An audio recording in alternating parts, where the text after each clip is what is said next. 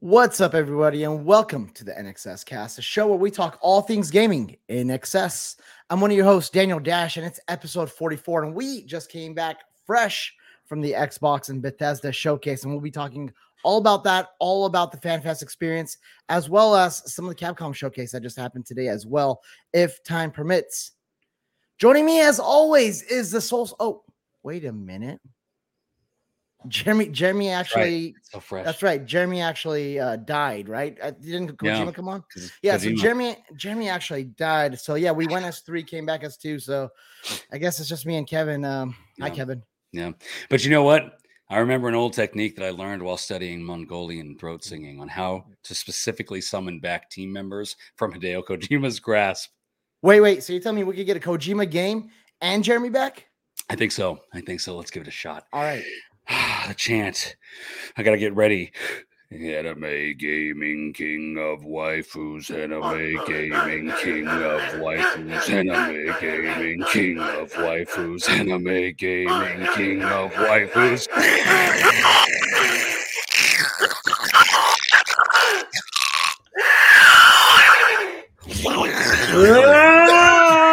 Oh, Jeremy. Oh, hey, Jeremy. Oh, he's back from the He's still in clutches. his FanFest gear. Jeremy, I took everything I had, Jeremy. Are you are you you? I want to know who took my body back here. Yeah, we thought we should bury you at some point, so we just brought dropped it off at your house and turned the We didn't stream want to get in back trouble on. with Kathy, honestly. we just gotta put you back in your chair like like you we- were working late. Week weekend at Jeremy's. Goodness. dinner dinner was awkward last night. Wow. I don't even what happened at dinner. The last thing I remember was Phil, Papa Phil, just saying he was working with a prolific Japanese director, and Yeah, then th- yeah. everything else was kind of cloudy after that. yeah, we we just told um it was like uh like oh man, what's that movie where they anyway where they take the dead guy out on the town? We just told Kathy We- that you drank weekend at much. Bernie's. I said weekend Yeah. at Jeremy's earlier. we, we just put you in your chair like you were working late and, and you had a project to finish. Yeah. Okay. You guys did the voice talking and all that Yeah. jazz for me. All right. Yeah. You totally missed out on the pretzel dogs at the FanFest event, man. I'm sorry. we Damn. just- True. yeah. Damn. Yeah, Yeah, and. I, you know, looking looking at my phone right now and all the stuff that happened there, it looks like they had t- taco like taquitos. Yeah. They yeah, to, actually they were, they were pretty good. Vegan cauliflower, man. orange chicken wannabes. Uh, it was all right. It was You buffalo. It was buffalo cauliflower. I almost want to start. Do you guys want to start with the Xbox and Bethesda showcase, uh, like good, or, do you guys, a few things. or do you guys want to start with uh, the FanFest like experience overall? What do you What do you want to start with? Ah, you know what? We should do overall thoughts just real quick because because we're going to talk about you know each individual piece. Overall thoughts on what? what I didn't. I don't know what you're talking about, Kevin. But hey, Jeremy, it's. I'm glad you're back, man. Uh, Oh, we, so we're getting a you're not dead. Kojima game, and and we, Jeremy continues to stay alive. So that that is amazing. Yeah. Wait, wait, wait, wait, wait, wait. Did he show gameplay at least? No, no. it wasn't worth it to be honest. I got sacrificed for an announcement of Yeah. an announcement. Yes, that's basically. right. It- I think that's probably why he allowed your soul to return to your body because he he felt like it wasn't necessarily fair. And then So- apparently looking at the Twitterverse, because I have all this catching up to do, people are upset and think that he stopped making games for PlayStation. Yes, yes, he had to announce that that's that is not true. Yes, he Anyways. was making one game with Xbox. Means Yes. that he is damning PlayStation Yes, to the fiery pits of gaming hell. Uh, if you're watching us on YouTube, hit that like, hit that subscribe if you're new to the show. Um, you could we're on all audio platforms. You could follow us there as well. You could rate us five stars every time you do that. Our views jump up because guess what? More people like you, more awesome people like you are listening to us. Find us, and that helps us out a ton. Mm. Um, without further ado, let's talk about the Xbox and Bethesda, not E E3 E3 showcase. Um, so let's go ahead and just jump into overall thoughts. And I want to hear. I want to sort of hear from both of you guys, like what you guys just thought overall before we like do like a recap of the games, highlights, and stuff like that. Kevin, how did you Mm. feel? No, I'm not talking about all the wining and dining you got on Xbox's tab on on in terms. Of, I know you can easily be bought, Kevin. I know you can easily be bought I'm a cheap outside of the. FanFest stuff. I'm talking about the showcase itself. Yeah. What Yeah. what were your thoughts, man? How'd you feel about it? I really liked it. Um, uh, there were there were very few games that I was not super excited to see. Uh, there there were, I mean, literally, I, I think I can count on one hand the amount of games that I gave like a golf clap to, you know, and I wasn't like super stoked to see. Uh, everything that showed pretty much got me hooping and hollering the whole time. Yeah. And I So I I'm loved it. sorry, and I forgot to and I forgot to sort of like set it all up, right? So it was a 95 minute showcase, which is about five minutes longer than they uh, did did last year. Uh, over 30 games with a focus on games releasing in the next 12 months. Literally everything they showed were, were games that are targeting basically within the next 12 months. Um, and the big theme of it, besides that, was gameplay, gameplay, gameplay, gameplay, and show as much of it as possible because the the two biggest criticisms of Xbox has been you're showing games that are well into the future with CGI trailers and not showing any gameplay or very little gameplay. So they that that's what this showcase was. This was a direct response to those two big criticism points. And to that, I'd say they did a pretty good job too. Uh, Yeah. Jeremy, what are your thoughts, man? My thoughts are I can't put this head on straight with this uh, with the camera, and I've been struggling with it. But so that's But- where you were when we were summoning you. Yeah, but for the most part, I, I mean, obviously, you know, you guys could have fixed my hat from my you know corpse a little bit before uh, summoning me, but you know, we had to make done- your drunkenness look believable. I guess so. What's done is done. Um, what what what kind of beer did I have, by the way? Did, did, Kelly Creeman, Nitro, Okay. All right. lots of it. some some good stuff. Uh, no, I, I I mostly agree with uh, kind of like your take on it, um, and I almost have kind of like almost two thoughts on the matter. Like, it, you know, the rational side of me said like this is a great showcase that showed a wide variety of games that are going to be available within the next year. Mhm. The ir- irrational side of me was just like, okay, but Xbox, you're missing like almost all of what you've announced. Like, yeah. Yeah. Now I know it wasn't realistic for us to get updates on all of them because that's just the way it is. Just- But it was kind of surprising to not see Hellblade and Avowed. Um, Yeah. But that's also kind of me thinking that those games are a little bit further along than they may be. And you know, for granted, it is the you know upcoming 12 months. We don't know anything, you know, like you know, beyond that, which would be maybe in the fall, like holiday window. Um, which easily those games could kind of like fall into place.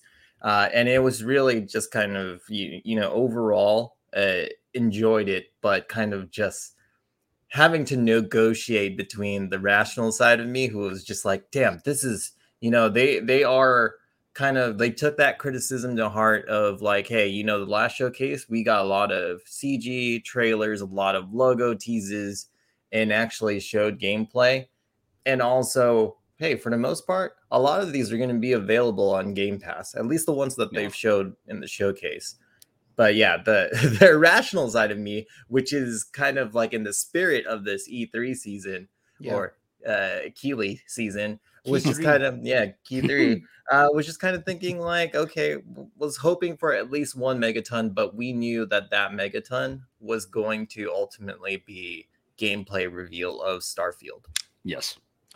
Yes, but you know what that was sort of expected, right? We we I think we all knew with the graphic, with just sort of like the, the time and place where we are in, in the, the development cycle of it. Um, we knew that was going to happen, and that was slated to happen bef- before the delay was even announced. So, Yeah. um, yeah, I, I I mean, I'm I'm sort of with both of you guys on just Yeah. overall, but you know, I just want to sort of, I just sort of want to add my, I guess, two cents to it. Is Mhm. the the big sort of hot take statement I'm going to make is is that Elder Scroll Six wasn't there. I know.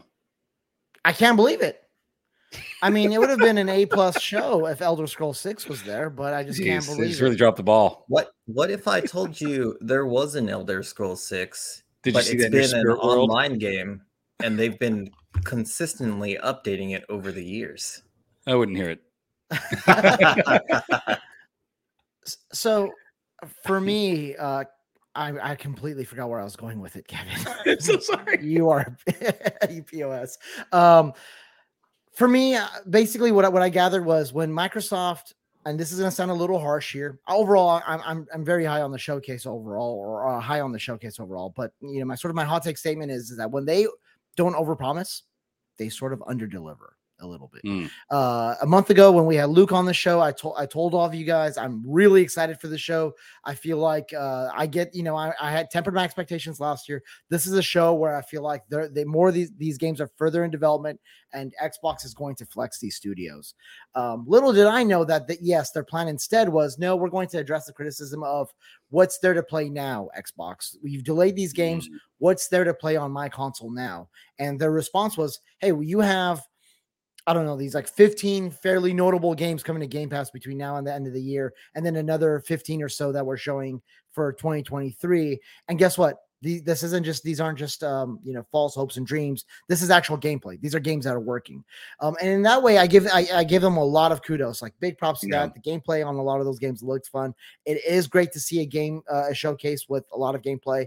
Um, but they also start to the, the, the trailers start to blend in together a little bit after a while uh, but because when you have so many games um prior to actually watching this show i told you guys on the last show that summer game fest helped maybe sort of set my expectations like okay wait a minute reset your expectations uh, the rules of engagement do not go into this xbox showcase expecting what you expected a month ago and Yeah. even with my recalibrated expectations, I was still let down a little bit, Jeremy, because I'm right there with you that I wanted that megaton drop. And I don't necessarily think it happened. I think Redfall looked impressive. I mean, that Mm. that I think uh, looked really great. Starfield looked really great. Some of the Japanese game developer announcements and game announcements were sort of like megatonish.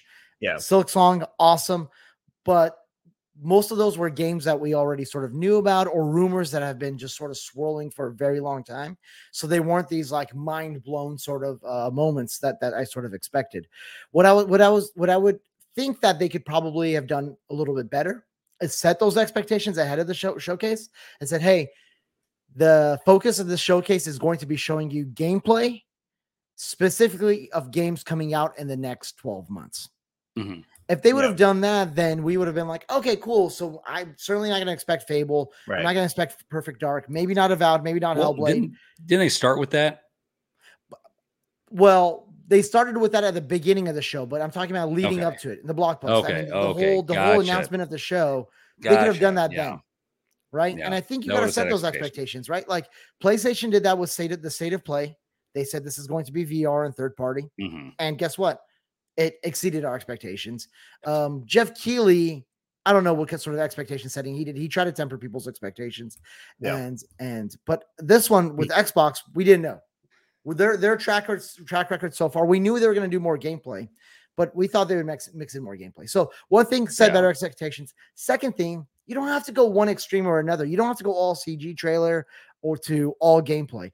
I really think they could have said the, the focal point of this trailer is going to be the next 12 months. Now, like towards the end of the show, now let's look ahead at the future of Xbox. Mhm. And Yeah. like two games from there, like Avowed and Hellblade, and Mm-hmm. something like that would have been like just to whet your, the fans' appetites to be like, there's a lot to enjoy now.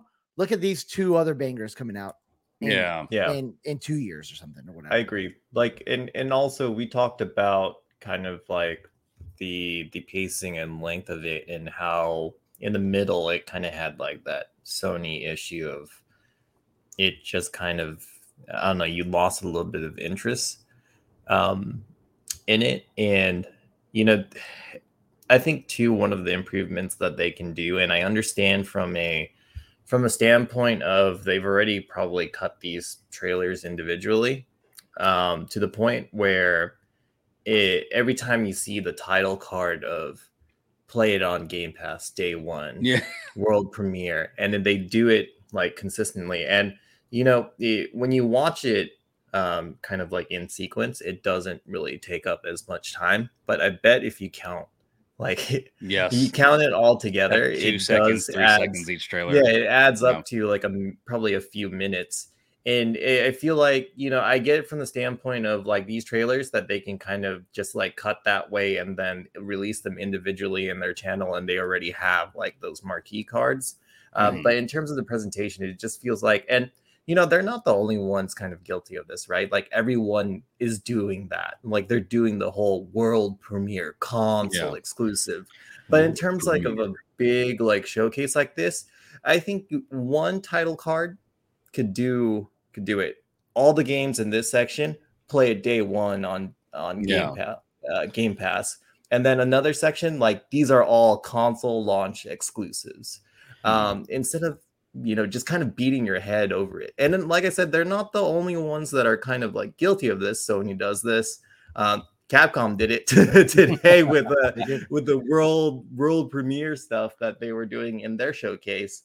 Um, but Well, Yeah. you- they got to be careful with how they use it because you're right, Jeremy. They use it for uh, essentially every single video game, and guess what you do when you do that? You diminish the value of world premiere because, yeah, like, Mhm. remember how we all felt in in the theaters Yes. when they're like world premiere, like, oh shit, hold on to your shit, And then it was boys, like the fifteenth one. Here it comes. And then by like the yeah, by the fifteenth one, you're like, last time they did that, this was like some sort of like indie game made by like seven Yeah. people with like PlayStation 3 graphics. You, you- know what I mean? Like it, it Yeah. loses its impact. So like save the world premieres for the Yeah. big stuff. Save it for the Diablo 4s, And- maybe. Save it for that stuff. Don't yeah, don't don't And- don't overuse it. and you and I like talked about this like kind of like after the show that they also have an, an extended showcase, I believe, like tomorrow, right Tuesday. on Yeah. Tuesday. That some do, of yes. this, some of this content or some of these games could have been moved to like an extended showcase or like an extended showcase week.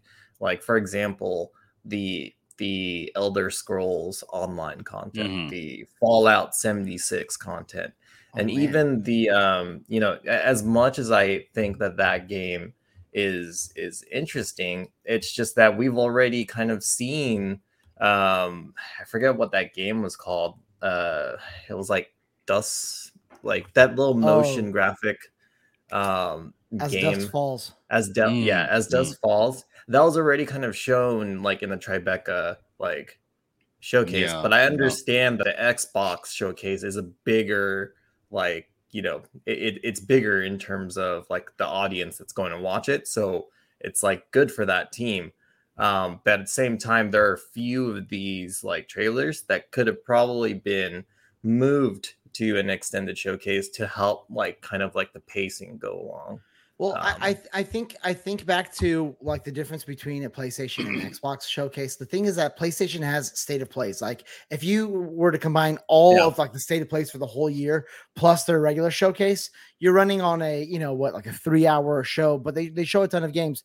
The state of Mhm. plays still get millions of viewers to them. They, they still Yeah. get a lot of attention to them. Twitter goes crazy and forgets forgets what a state of play even is and expects of War every single time. So you get Twitter And and, Nintendo Direct. and and and, Yeah. and and yes, and Nintendo Directs. The reason that their shows are better paced is because they have more of those shows. So I understand Xbox wants to shine a light to a lot of these games, Yeah. but they can drive a lot of hype because this is something that they just don't do anymore. They don't Yeah. do at all. Is spread out the love a little bit. Spread out the love for some of these games, like the Flight Simulator, like you said, this, that stuff. Um, the Elder Scrolls Online, Basically, the Ark Two. The Ark Two is a state of play Yeah. level sort of announcement. all the ones that can are kind of like DLC like expansions like yeah.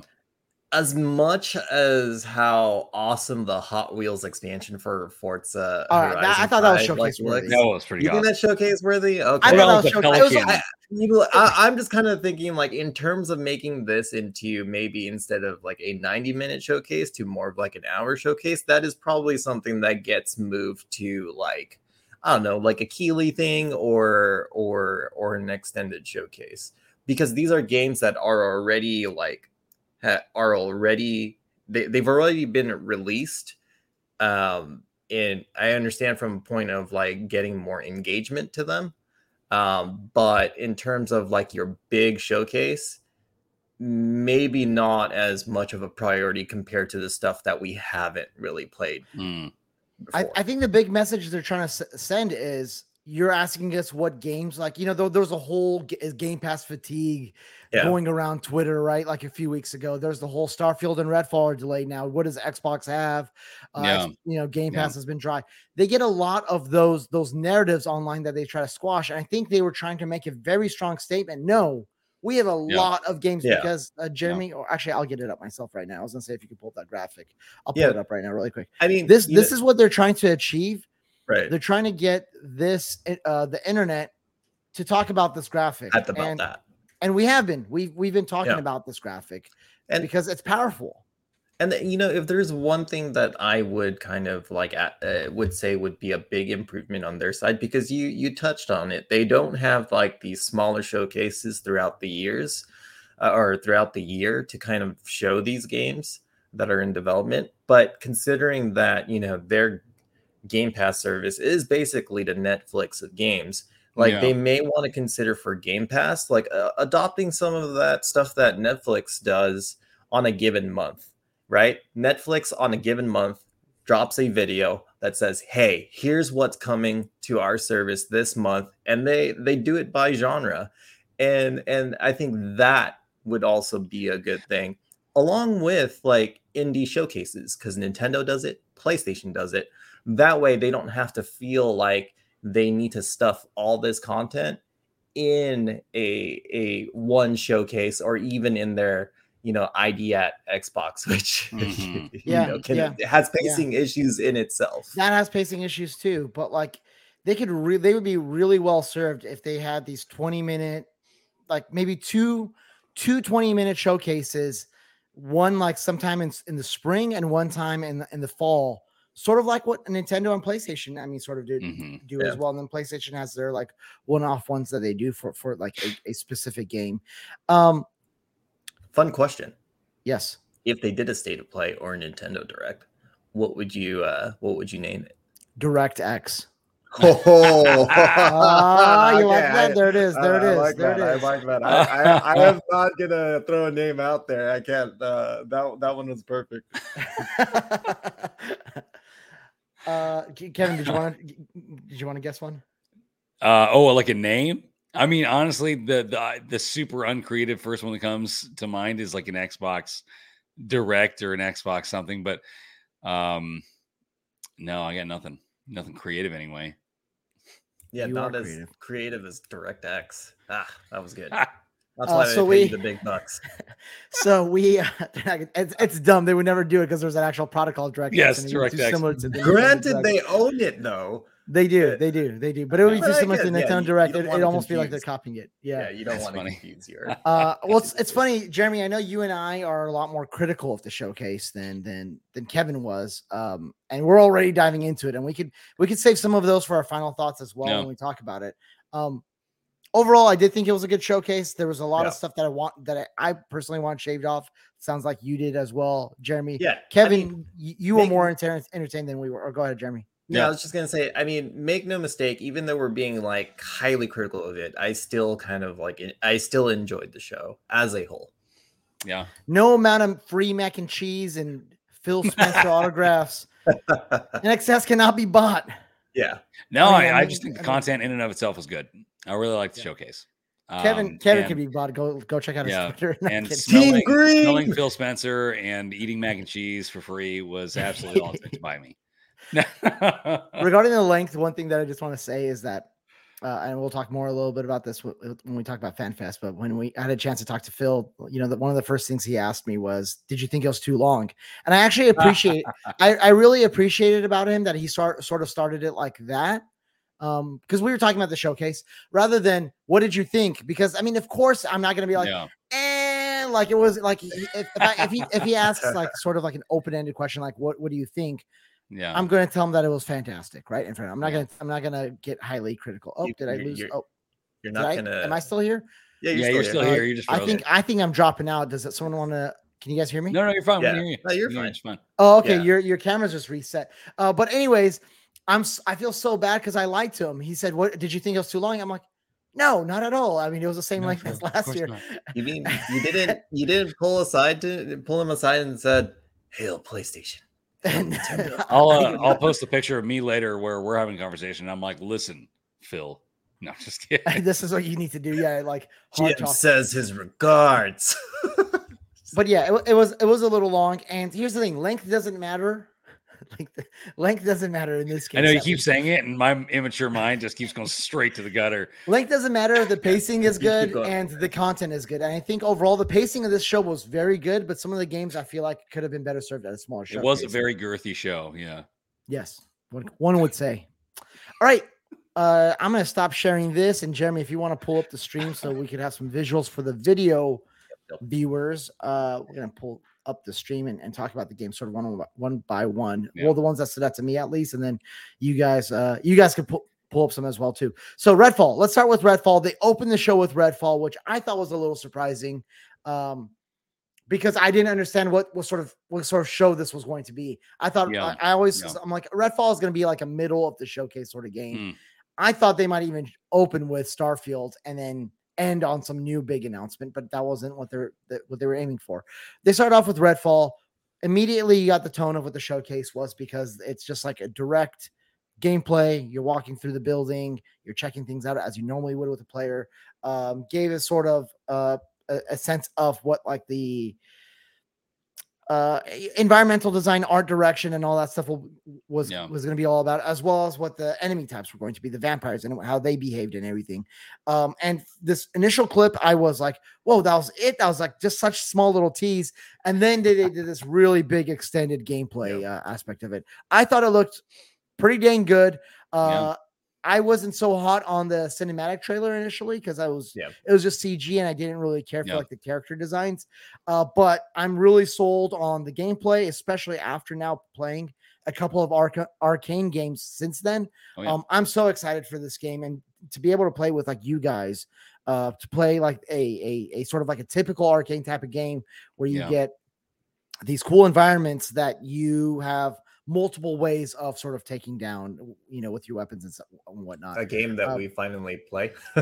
Again, I, I think we'll play this game. Yeah. Uh, so obviously, it's a it's a game that you play single player and, a- and a game that you play with friends as multiplayer. Yeah. Kevin, you also had a change of heart with this about this game. Yes, I Talk to did. about it, brother. that I was not interested in Redfall at all. Like up until literally yesterday, uh, I, I had no interest in Redfall at all. Uh, everything I saw did not interest me one bit. Uh, but watching the gameplay uh worked wonders. So so their whole you know bit of hearing us and showing gameplay clearly works because i'm sure there's other people like that towards other games that now that they kind of the proof is in the pudding. Now you see the gameplay you see the animation uh you can see the character design and the and the art style and stuff for yourself. Um it it can definitely be a good seller or vice versa because there were certain ones that i saw that i was like Ugh. but redfall yeah i had a total change of heart. I'm excited as heck for this game Yeah, Jeremy, what do you think, man? I think the gameplay look the at least you know I'm right there with you when they kind of like well right when they were showing like the initial kind of like review like you kind of get a you get a little bit of what you know what the world is like but here they kind of actually explain how the game kind of like plays Yeah. um and I, I think the cool thing too that we'll see is like the way that the various kind of like characters and classes um are in the game and how they kind of complement each other Mhm. in the way that you know for instance like one of the characters has telekinesis can like can basically uh, project like i guess it was a phone booth and then you can kind of use it as a launching pad Oh yeah, um and just kind of remember that that, character by the way. And, and- and and just That kind of like synergy and you know for for these types of games it's important to have like that team synergy uh Yeah. that team like kind of like makeup to make kind of like that experience kind of like worth it um Mhm. i'm curious they said that it's a open world game how that's going to be structured um because they kind of break it down uh as you kind of it, what it seems like it's it, it's going to come down to finding nests destroying the vampire nest which gives me kind of like lost boys vibes Mhm. um and and so you get the larger ones like i'm assuming you probably get the larger ones like they show here with the little theme park um and then they also showed the uh the human like occult Yeah. um, groups, which Bandit I'm Kings. guessing is probably going to be there. Yeah, they're bandit kings. but it's Yeah. also interesting that the archetypes for like all these characters or uh for all these like enemies um it, it's funny that all these four player kind of like zombie monster shooters always have that same archetype of like oh yeah this one's the disgusting one that kind of just like blows up but then lets Yep. everyone know that you know you're you're Mhm. here um but in its own like Arkane way um Yeah. so i'm Yeah, excited I- about it I, I like the vampire behavior. I like the way they like sort of lunge at you and they sort of Yeah. do this like sort of twirl. Kind they're of like, like they're they're more graceful about it. Teleport-ish. yeah Yeah. They float.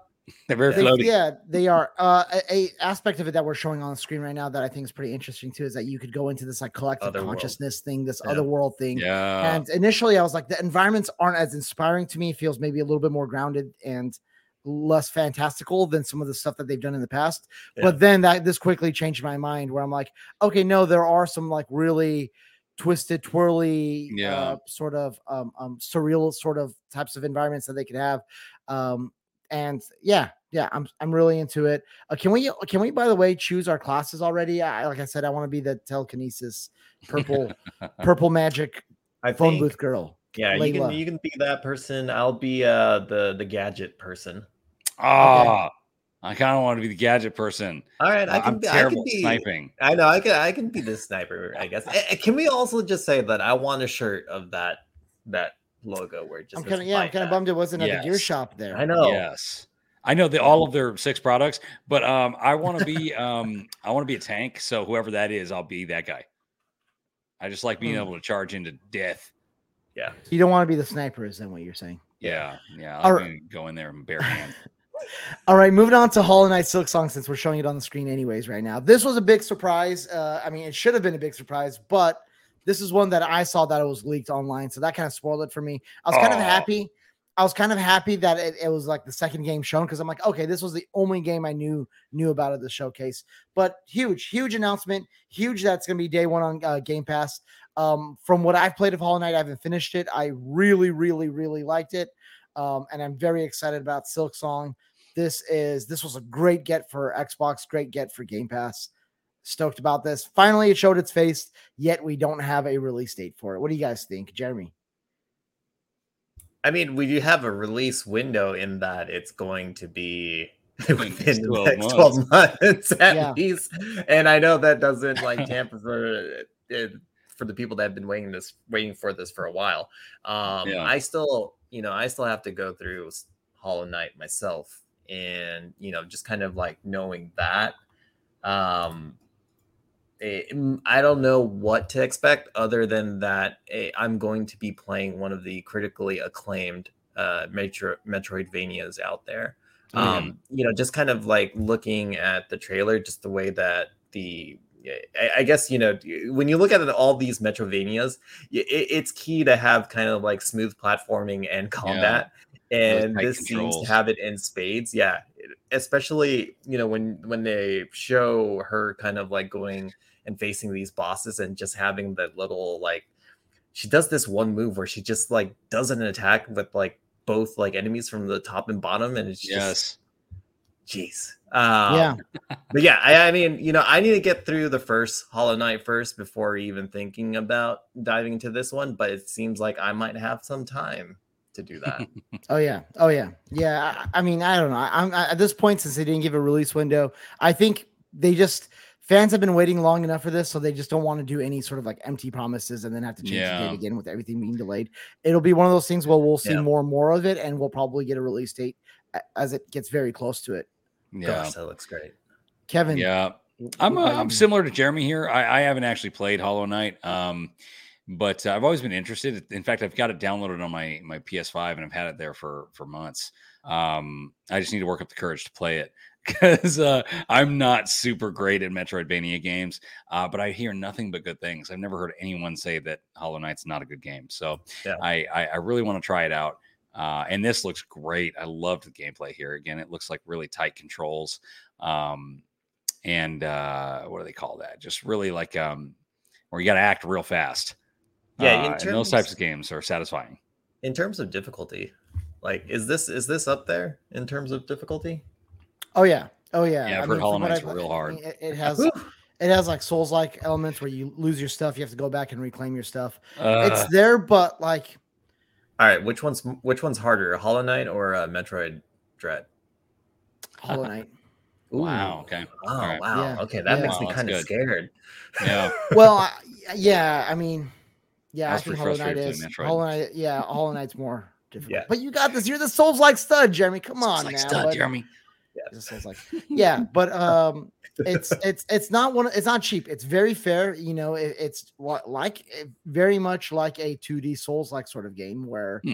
Uh, you recognize enemy patterns, and if you're patient and don't make dumb moves, like I got frustrated. I was doing actually really well because I I entered the game with so much respect for it because I'm like, Yeah.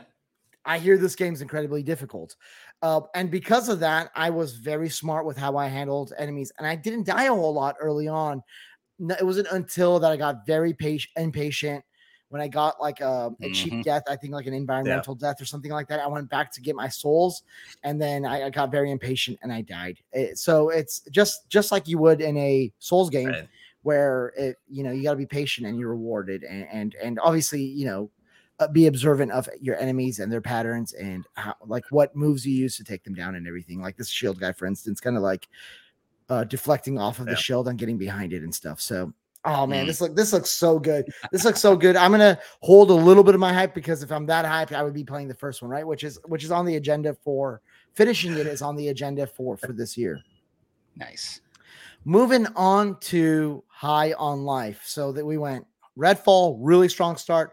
Uh, Hollow Knight, really great follow up to Redfall, and then High on Life, which was just came out of left field. I saw this, I'm like, uh, I don't care for some of the character designs. It wasn't until we flashed this cool like gun with the character's face on it that talks to you.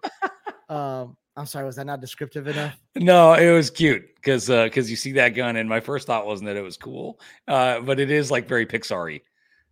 Okay, I mean, I, it's cool. Like he talks to you. It's from the creators of Yeah. uh, Rick and Morty um, and Squanch Games. I guess this is a, their second game now, right? Um, yeah, I haven't played the Day, first one. day one on Xbox seems like really zany. Some of that Rick and Morty type uh, humor, uh, really weird and eclectic and colorful and random uh, art style. And uh, when I say cool, I mean uh, unique. Like, look at these like unique guns. It like, is this guy sh- this guy unique. shoots at his babies, and he's like, "Don't worry if they die. Like, I, they, They back easy to they're easy to make or something like that." So, like, yeah, Oh, I'm. I, I was telling Jordan who watched the show Oh, with us. I'm like that. That reminds me of. uh It reminds me of Shadows of the Damned, where you have the gun talking to you. Oh my gosh, Shadows of the Damned was such a strange game. I loved it. But this was a nice surprise, Kevin. What'd you think of this trailer, man? What'd you think of this game?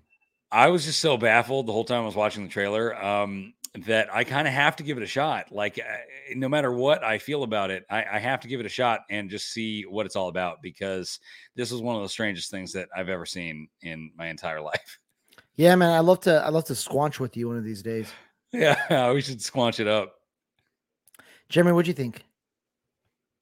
I mean, Squanch Bros.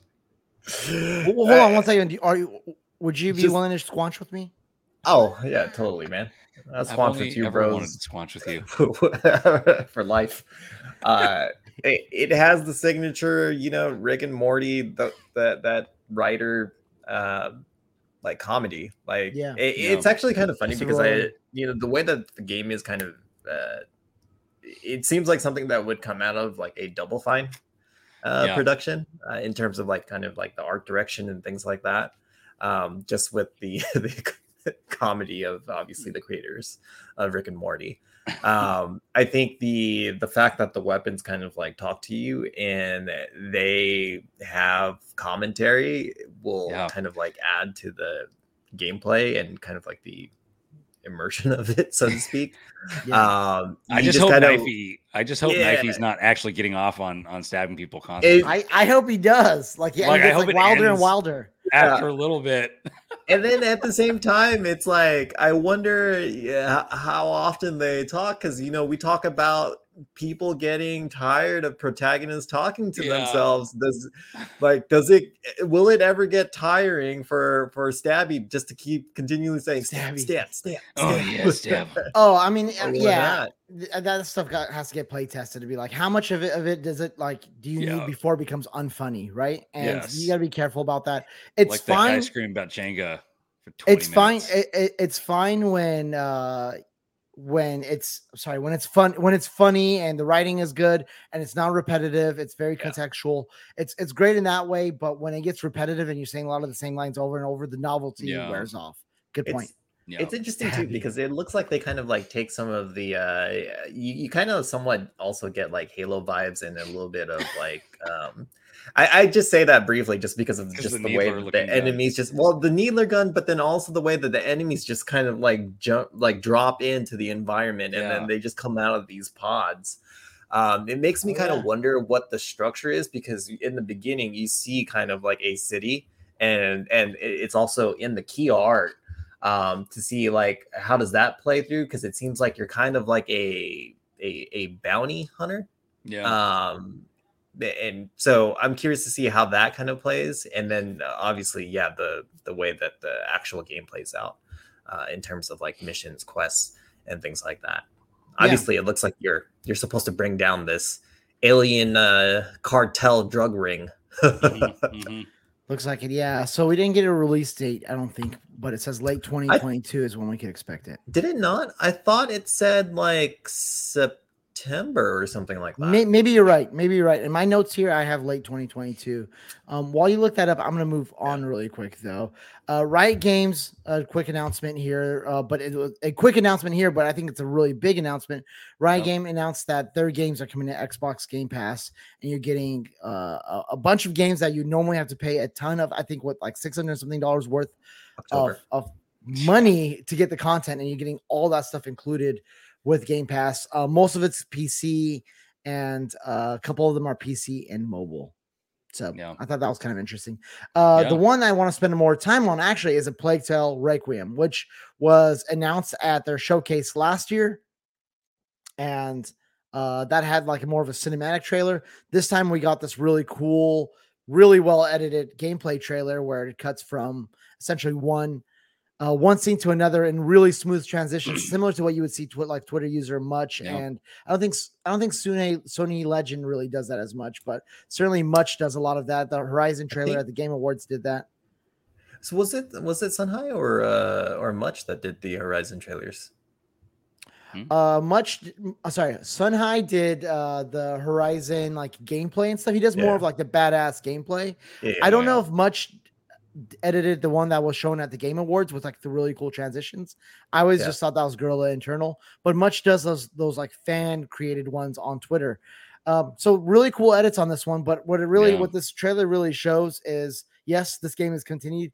It's going to continue to look beautiful, but there's also a lot of really great mechanics such as ducking under the table, stabbing people, crossbows, um, just new features. It seems like it's going to be a little bit more action oriented, and there's just more capabilities that you have, which only means one thing. What, and what does that mean, Kevin?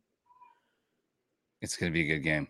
like it only mean one thing. It's going to be a good game, Kevin. Do you think it's going to be a good game, Kevin? Are you excited for this? Oh, it's gonna be so good. I'm actually playing through um the first Plague Tale right now.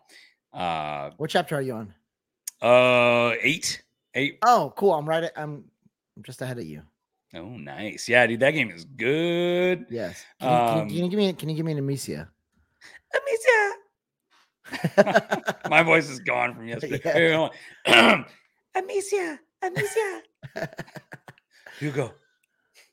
Dude, they're so great. I love them. That little child boy that voice actor is the best, most cutest voice I've ever heard in my entire life. Oh, Jeremy, can you pause the trailer really quick? Right there. So I, I can't tell if that's just Hugo right there in the trailer, and he's this is grown up. This is several years later, or if this is just like another NPC. Because in the first game, you Uh, you you what's up? No, no, go ahead. Go ahead. Well, because they show uh, Hugo's face in in at, the, at some point in the trailer, and he looks like a baby still. So I'm just not sure if this is several years in the future or or not. Yeah, I don't know. I haven't Googled I- anything. I want to go in fresh. It, it's been a while since I've beaten the Plague's Tale, but I believe he's one of the while. characters in the uh in the game. Oh, I just okay, don't know okay. when he was like introduced because um I think you know uh, hearing the dialogue. He, yeah, he talked. He, she she said the name Lucas, so I think that's Oh, Lucas. yeah. okay, that's okay, okay. I, the- I thought that was I thought that was another NPC. I'm like, dude, Yeah. Hugo Yeah. is like straight up like Atreus like size now. Yeah, that's like one of the little thief homies, right? The alchemist, like the alchemist Mélie, yeah. Apprentice. I think it's Mélie. Yeah, you're right. Okay, it's the al- alchemist uh, Okay. apprentice. Okay. Yeah. Yeah. Okay. Let me see. Uh, so yeah, Kevin, any additional thoughts, no, it's gonna be a great game. I can't wait to play it. After I beat Sure. the first one. Jeremy? I'm curious because of all the dialogue that you hear in the trailer of Lucas and uh, maybe Hugo just saying like it just kind of basically telling Amicia not to kill soldiers Yeah. and they make a big emphasis like this enemy that she's hiding from where he just says like like one of our soldiers has been murdered Ooh. like the, there's like an emphasis on kind of like her kind of like not necessarily caring anymore kind of like ellie gloves of off. like just like yeah like being a little bit more ruthless Yeah. And and some of the dialogue that just says like that's not who you are like don't go down this path makes me wonder if if there's a kind of a morality system. Will we get like two different endings where you know maybe there's a pacifist run or if there's a a run where it kind of just punishes you There for for kind of yeah just killing everything that it's, you it's, see it's interesting because the, the first game has a little bit of that where Yeah. after she kills some people, like she will tell Hugo like the, there's contextual dialogue and she'll be Yeah. like, we, we had to do it, you know, Yeah. like she, let's let's let's move on. but then she also has like a sense of remorse here it's kind of Yes. like she's obviously kind of past that stage and hmm it, it doesn't affect her as much as it did She's almost she wanted to, like she's angry. She's like, Yeah. deserve it. Yeah She- she's exactly. making weapons of murder. You don't make crossbows to which uh, oddly Yeah. i mean which oddly enough you know the the first game was kind of compared to the last of us and then Yeah. here you kind of see you know in in part two ellie was totally focused on vengeance and revenge Yeah. and she went down that dark path wonder if we see that same kind of progression with uh amicia I'm gonna I'm gonna dash in here with a hot take really quick. Uh, Why is psh, why is Amicia a more interesting character than Aloy in in an eight hour campaign more than what Aloy has in 80 hours of gameplay between the Mm. first two games? I just I'm just like, oh man, she I she and Hugo are just to me so much more it's Yeah. interesting. it's a more personal story Yeah. Right. I don't know, it- man. Horizon for Horizon's pretty personal. it kind of I is but her at the vulnerability. Yeah, it it kind of is, but Horizon obviously has kind of like a bigger scope where she has to kind of like save the, the world. Here, Yeah. it's you know, especially in the first game, it's just her wanting to protect her brother. It's kind Yeah. of the same reason why you empathize with Joel for all the stupid decisions he makes in part Mhm. one. Um, Jeremy, don't Yeah, well, apologize it's the- Aloy, Aloy not having a great personality or not having the- much of a personality. It's the human aspect too, where like Aloy, even though she is human, uh, she's taking down these massive, you know, dinosaur robots, uh, and she's kind of a total badass. Where this is just like, for all intents and purposes, a little girl and a little boy going out and and very fearfully but bravely taking out these grown men and guys in you know armor that outweigh her by 100 pounds you know it's like Yeah. It's- it's- it's a little bit of a very human Dumb comparison, but you, you got two protagonists that have ranged weapons yeah and you know uh, over the shoulder sort of camera, and I'm going to, I'm going to make that comparison. we're survivors. But also, you're also going to get the last the the, la- blood the Last of Us comparisons as well. Uh, let's move on. Uh, I lost my place. All right, Forza Motorsport reboot. It's just called For- Forza Motorsport. That's coming in 2023. That uh, the big things for there. You got real time real time ray tracing on track, right? Because previously we've had that, but like only in replays. So you're gonna have that on track. Uh, you got new features such as tire tuning and fully dynamic time of day. You got Mm. improved damage to vehicles from like scratches and dents that you see on certain portions that were damaged to like of the body of the vehicle to like the wheels themselves. Yeah. Um, this showcase right here was absolutely gorgeous, really impressive. Fantastic. I'm probably not going to play more than two hours of this game, just being real. I don't play racing games, uh, but I can just really appreciate sort of like the mastery of Yeah. what was presented here. It looked Yeah. incredibly gorgeous. Um, that so that's all I have to really say on that. I like how they just like go after Gran Turismo Yes, right off the did. bat. And they were just like, we have real like yeah, ray tracing, real time weather, and car damage. And those are like the and just look specific the areas. environments. Yeah, and those are the specific areas that Gran Turismo is kind of like weak in, right? Like they don't have real time damage, or at least uh, a lot of it. Right. And and dynamic weather, they just kind of like patch in by on a map by map basis, which Mhm. I kind of forget whether Gran Turismo 7. I think Gran Turismo 7 has dynamic weather, but not dynamic to the weather. extent of of of motorsport, right? I don't know. I thought Well- I thought they're pretty comparable there. Yeah. You know But I- the biggest Go on. thing- Sorry, I took a shot. No, I was just gonna say the biggest thing is yeah. I mean the real time or the ray tracing and obviously from the gameplay and not like replay, um, and then car damage. It's a big thing. Man, I was so impressed. Uh, I mean, again, I, I'm a huge Gran Turismo fan. I'm a huge Forza Motorsport fan. Um, I, I love them both independently for what they do separately. Uh, but this just blew me out of the water. I mean, because a lot of the comparisons people made with Gran Turismo was, uh, you know, Forza Horizon 5, and they're like, oh, it's, it's a different game, though. You know, you can't have that type of fidelity in the graphical and you know stuff with the environments and whatnot and also have that in this type of thing and uh, well lo and behold here it is you know, and it looks gorgeous. Uh, and the directional damage. I mean, they were talking about the ray tracing and like the the engine components and and things like that. And it's just it's gorgeous. I mean, I'm gonna be honest. I don't know a ton about cars, but I love simulators. Um, I love being able to fine tune my cars for different for different terrains and and things like that. Uh, and this just uh, I will get a large amount of hours into this game, Yeah. uh, and I cannot wait for it. It looks so beautiful. Uh, I can't wait to just sink my teeth into it. My kids are going to love it too. They love these types of games. Awesome, dude. Um, all right, I think we're gonna be there. That's so many, like we said, that's Yeah. so many games, and of course, we're gonna land on Starfield and some of the other bigger ones too. Mhm. But there's a lot of really, uh, some really interesting games in between as well. So I'll just sort of like turn it over to you guys if there's one that you guys want to call out. Otherwise, I could just keep rattling off the ones that interest me. No, I mean, obviously, the big highlight of the show was the Pelican in Flight Simulator. No, I'm just kidding. That that is I like, awesome. No, I am actually really excited about it. Anytime That moment was kinda cool. that- I know. Anytime you just start like playing the Halo theme song, it just like it's, it's enough to get like hype for the most boringest thing. Like they Yeah. could reveal like a Mountain Dew flavored like Halo whatever, and and just by reveal it Annapurna. with that theme song, and you'd be like, yeah, Mountain Yeah. Dew.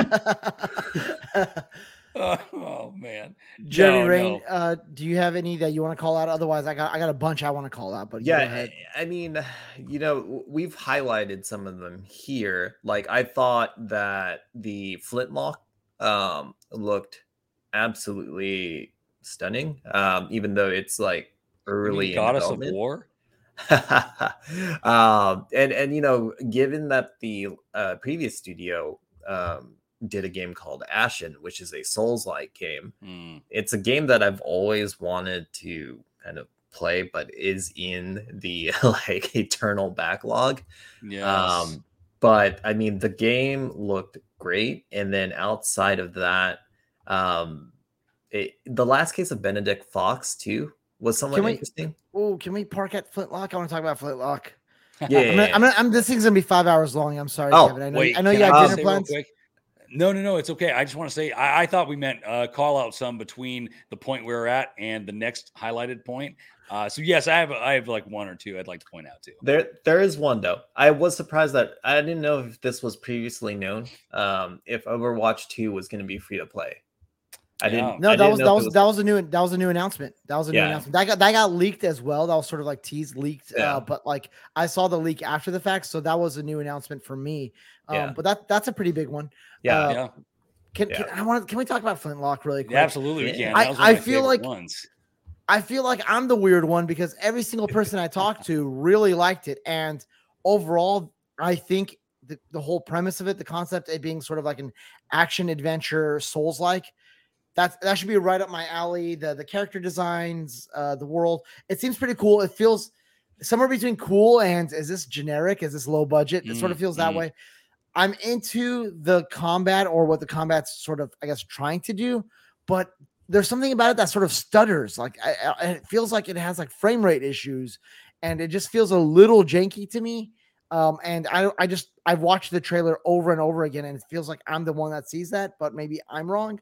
It feels aspects of it feel a little janky and generic to me, but the th- the parts that don't look really cool. It is going to Yeah. be a day one Game Pass game. It was uh, it's multi-platform. It was announced in March Yeah. um, with a cinematic, but this was like the gameplay reveal. And uh, so yeah, I'm I'm this is this is a Daniel Dash ass game, and I'm going to be playing the shit out of it as soon as it comes on. If it's as, as long as it's like people like the reviews don't come out and they're like this game completely sucks because it's right up my alley. It's right up my alley, but I just have some concerns about Yeah. some seemingly jank that only I'm seeing. But that dodge Yeah. midair, for instance, super cool. Mm. Kevin, Mm. what are your thoughts, player?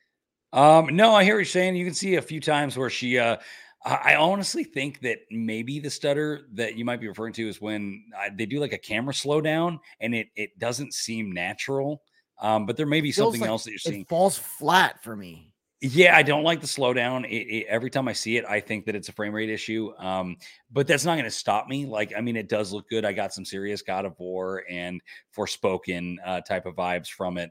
Uh, like I can't wait Bloodborne to. too with the little musket that you shoot. Like, yeah, maybe I can't wait to get in there. It, it looks really good, and that cute little uh, whatever that guy is, little fox baby. I want That guy is pretty capable. He has like magic Yeah. powers that like tel- like transports you, teleports, like sucks Yeah. the souls out of enemies, does weird weird stuff to them. So like I'm very much intrigued by what a lot of this game is showing. I just hope that it it plays as fluidly as as as I would hope it would. Yeah, and I'm assuming. I mean, obviously, we don't know where it's at in development right now. It's in the next twelve. Did they announce the release date or just Early They the- said early 2023. 20. Yeah, they have Okay, some time okay. to tighten Yeah. the graphics up. Yes. Yeah. Tying up the graphics on level three. Yeah, Mm. exactly. Level three specifically. um, I don't know if if we're moving on yet or not, but let Let's me know. move 'cause on. I did want to call out.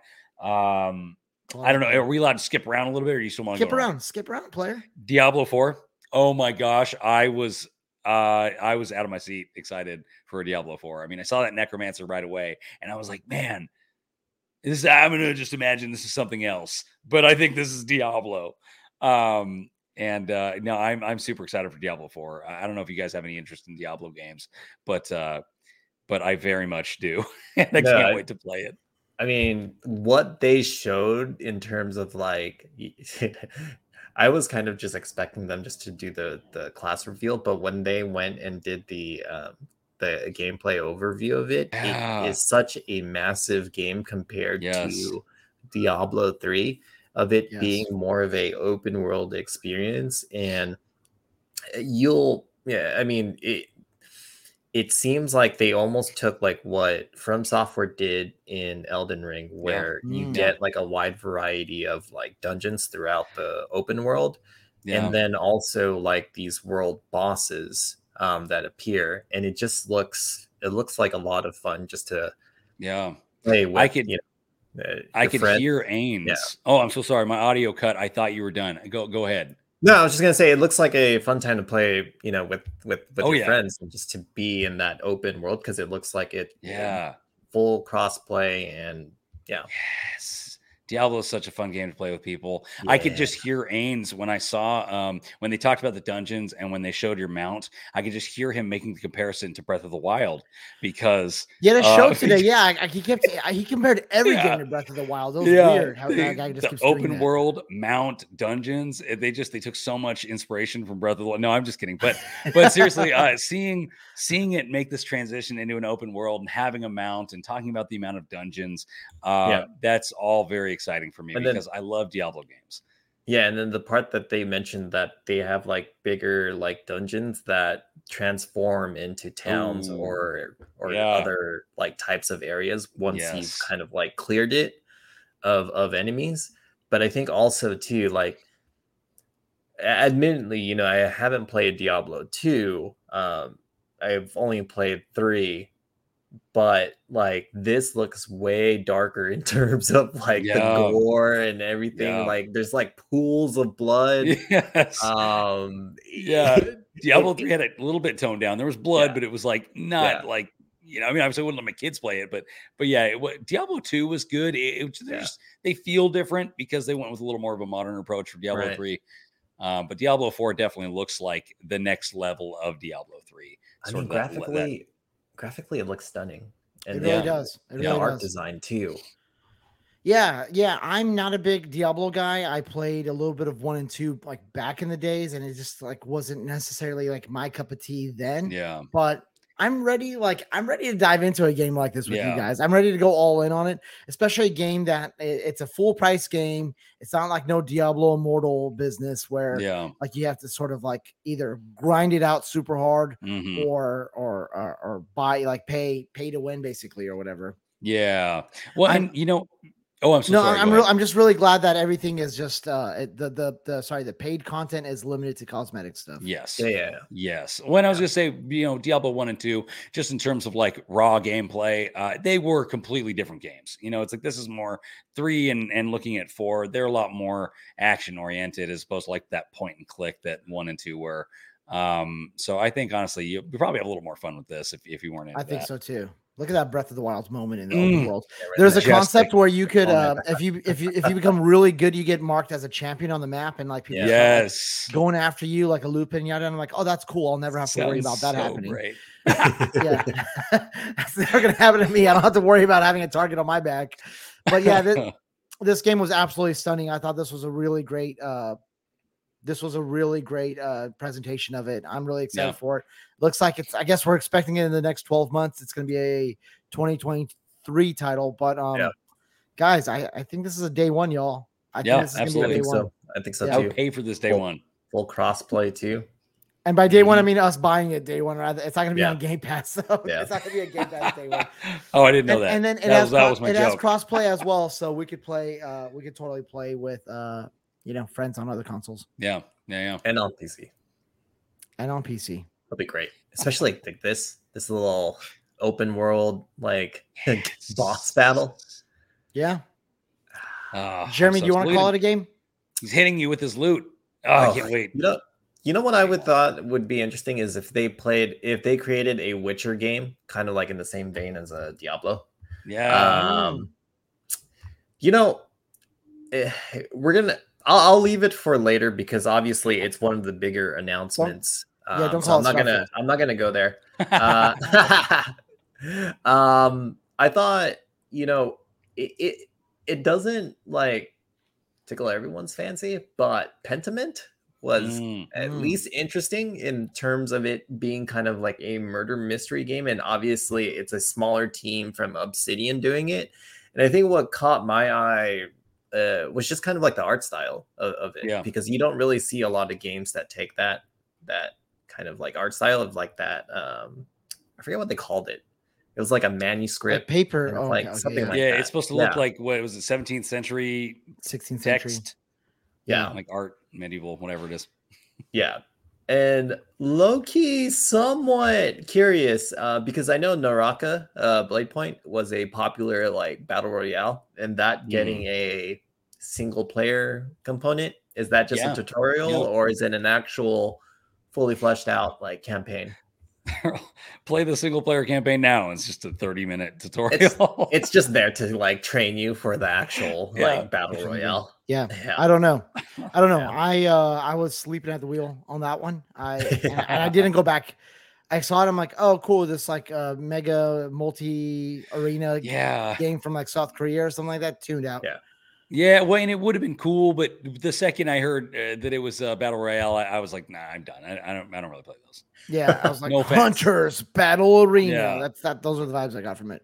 Uh, I want to call it a game, and it's called the last, the last case or the lost case. The last case of Hmm. Benedict Fox. It's like this uh, Metroidvania Lovecraftian uh, sort of Mhm. game, and uh, I absolutely, uh, yeah, it's it. I absolutely love uh, just how it looks as well as how it plays. You're sort of yeah, traversing these like very sort of like gothic environments. Yeah. Uh, you have the ability to like melee, and then melee looks right there. Bah, bah, bah, you're like slashing the guys like intestines out. Uh, it didn't show any intestines. I'm imagining that. So you got that. You got some sort of like ranged weapon, like pistol, as well as these like the darkness like tentacles that come out of you. You're like possessed by some sort of demon, and you use that to help you like traverse certain areas as well as in combat. Uh, so I just like absolutely love the vibe of this game. Kind of and, like a and supernatural Sherlock Holmes. Yeah. Yeah. Yeah. Yeah. Yeah. So this cool. was this was a this was a really nice surprise as well. Another game that I want to quickly call out is Ereban Shadow Legacy. It's sort of like Yeah. a stealth action game. You you play as someone who embraces the shadows, and you essentially go out and ambush a bunch of like robots and stuff like that. Um, this game looked really fun. Um, Tenchu style. Mhm. Yeah, yeah. I'm, Oh, I'm digging really it. good. Really good. Yeah, I was kind of like thinking initially since uh the art style is kind of like cell shaded. I was thinking if like maybe it was the next game from the Aragami team. Um Mm. Hmm. that Oh yeah, also kind of like a Tenchu like game. Uh, but yeah, I agree with you. Like the way that you also kind of traverse the um, Shadows. environment as a literal shadow Yeah. kind of Yeah. just further kind of leads to that whole kind of. Uh, actually, you know what? It also kind of gives me uh, some vibes of like uh, Prince of Persia. The uh, oh yeah. oh the the 2008 one. yeah, Yeah, Yeah. like Yeah. the cell shaded one. I Mhm. see that. Yeah, cool. One more that I want to call out is Cocoon. It's from Jeppe. I don't know how to pronounce his name. Jeppe. Jeppe Carlsen. how do you, how do you pronounce Jeppe? Uh, Jeppe Carlsen. J- Jeep. We're gonna call him Jeep. Jeppy. Jeppy Carlsen. I got a little fuck Jiffy me. peanut How do you butter pronounce this guy's name? I didn't prepare. just for uh, that. just just just say from the developer of the Excited. and Oh my god! He's a lead gameplay designer. JP Carlsen. Yeah, the renowned uh, developer Jeppe Carlsen, uh, gameplay lead gameplay designer of Inside and Limbo, uh, comes this sort of like sci-fi puzzle game where you play as like some sort of what are you a moth or something like that, some sort of insect, and you're like using these spheres to like solve puzzles and like open up new paths and and teleport and all sorts of things. Looks like different spheres or different colors or different nodes have uh, different abilities um and just the art style is absolutely Yeah. beautiful uh it's it's awesome when you get a studio that people sort of like split apart from like it sucks in Mhm. that way where you're like oh that was like the the a team and but then you're getting like games like somerville right which is wasn't in it was like shown as like part of the Su- sizzle reel i think Yeah. you got games yeah, like yeah. Summer uh, Somerville. You got um this one, and I believe Playdead. Is it Playdead that is a studio? Like they're probably working on a game as well too. So, anyways, um, lots of talent here. This looks very intriguing. Really into it. Yeah, agreed. Also agreed. Okay, we got a couple more before we get to Starfield. Uh, Wolong Fil- Fallen Dynasty. yeah. All right, so this is from Team Ninja, and it's led by the producer of Bloodborne as well as a producer of Yeah, Nioh. So when when Stranger Paradise Final Fantasy was like rumored early on, I was really excited. I'm like, oh my god, Oh my God. Final Fantasy with the Nioh team doing a Souls-like game injected into my veins. But then I found out that that Team Ninja was the Team Ninja and the, the Koei Tecmo that was working on the Dissidia games, which were eh, like you know whatever, right? They are what they are. They they got Yeah. their fans. I don't I, I don't really you know I'm not that interested in them. And Stranger Paradise is what it is. I mean, Kevin, you, It you know, you you enjoyed it to some degree, but it was not like it was not the Nioh team. This looks like what the Nioh team is, has been up to, and it looks absolutely Mhm. glorious. So, Yep. can we start with a question and then um, we'll keep talking about it? Yeah. Oh, is that is that is that me? I'm doing this. Oh, my bad. Oh, you didn't get my you didn't, you didn't get me. You're green, Kevin. I, I you didn't My bad. private I forgot. Wolf and Soul, we love you. Thank you. Uh, Wolf and Soul says thoughts on Wolong. Uh, I've put out some info on my TL, but the essential to know is ex Bloodborne producer, Team Ninja of Nioh, Fame are making it. Um, excuse me, my voice is just like. Uh, it's set in a Dynasty Warriors universe, and it's a soul like. So, thoughts so far from what I've seen in this trailer, and from you know things that Dash has said, for instance, uh, it looks phenomenal. I'm sure it's going to play phenomenally as well. Um, actually, did we see any gameplay here, or is it just CG? I think it's just a cinematic. Okay, but I mean, regardless if it plays like Nioh and plays like Bloodborne or whatnot, uh, or even if it's a spin of the two, uh, it's going to be great. Gonna let me fantastic. let me read let me read this from Sal Romano over at Gematsu, give it to uh, me. and uh, it'll give us a little bit of context here. He writes, Yeah, yeah. "I'm gonna butcher more names. I just, I guys, I am just like not on my game." All right, from Ma- Mazaki Yamigawa, uh, the producer of Bloodborne, and Fumiko Yasuda, the producer of Nioh. Wolong Fallen Dynasty follows a dramatic, action-packed story of a nameless militia soldier fighting for, for survival in a dark fantasy version of the later Han Dynasty, where the demons plague the three kingdoms. Mm. Players fight off deadly creatures and enemy soldiers using swordplay based on the Chinese martial arts, attempting to overcome the odds by awakening the true power from within. Key features you got demons in the kingdom, a dark fantasy set during the chaotic Three Kingdoms period. Their narrative vividly tells the tale of a militia soldier's strenuous fight for survival during a later da- Han dynasty infested with demons. It's madness in the Three Kingdoms like never before. I feel like I'm Hmm. repeating myself here a little bit, but let's keep going. Awaken the power. I am totally li- repeating myself. I'm gonna skip that bullet point. No, you know what? This one, this, this bullet point, this right? this this this bullet point actually has some more information here. Defeat okay. deadly enemies to boost morale and awaken the power from within. The power of friendship. It's the power of friendship. Overcome adversity through unique new strategies, including battle styles based on the five phases. That's kind of Oh, interesting. that's cool. Live by the sword, renowned for ruthless strikes that can change the tide of battle in an instant. Sword practitioners of the Chinese martial arts gracefully change pace as they shift between offensive and defensive maneuvers.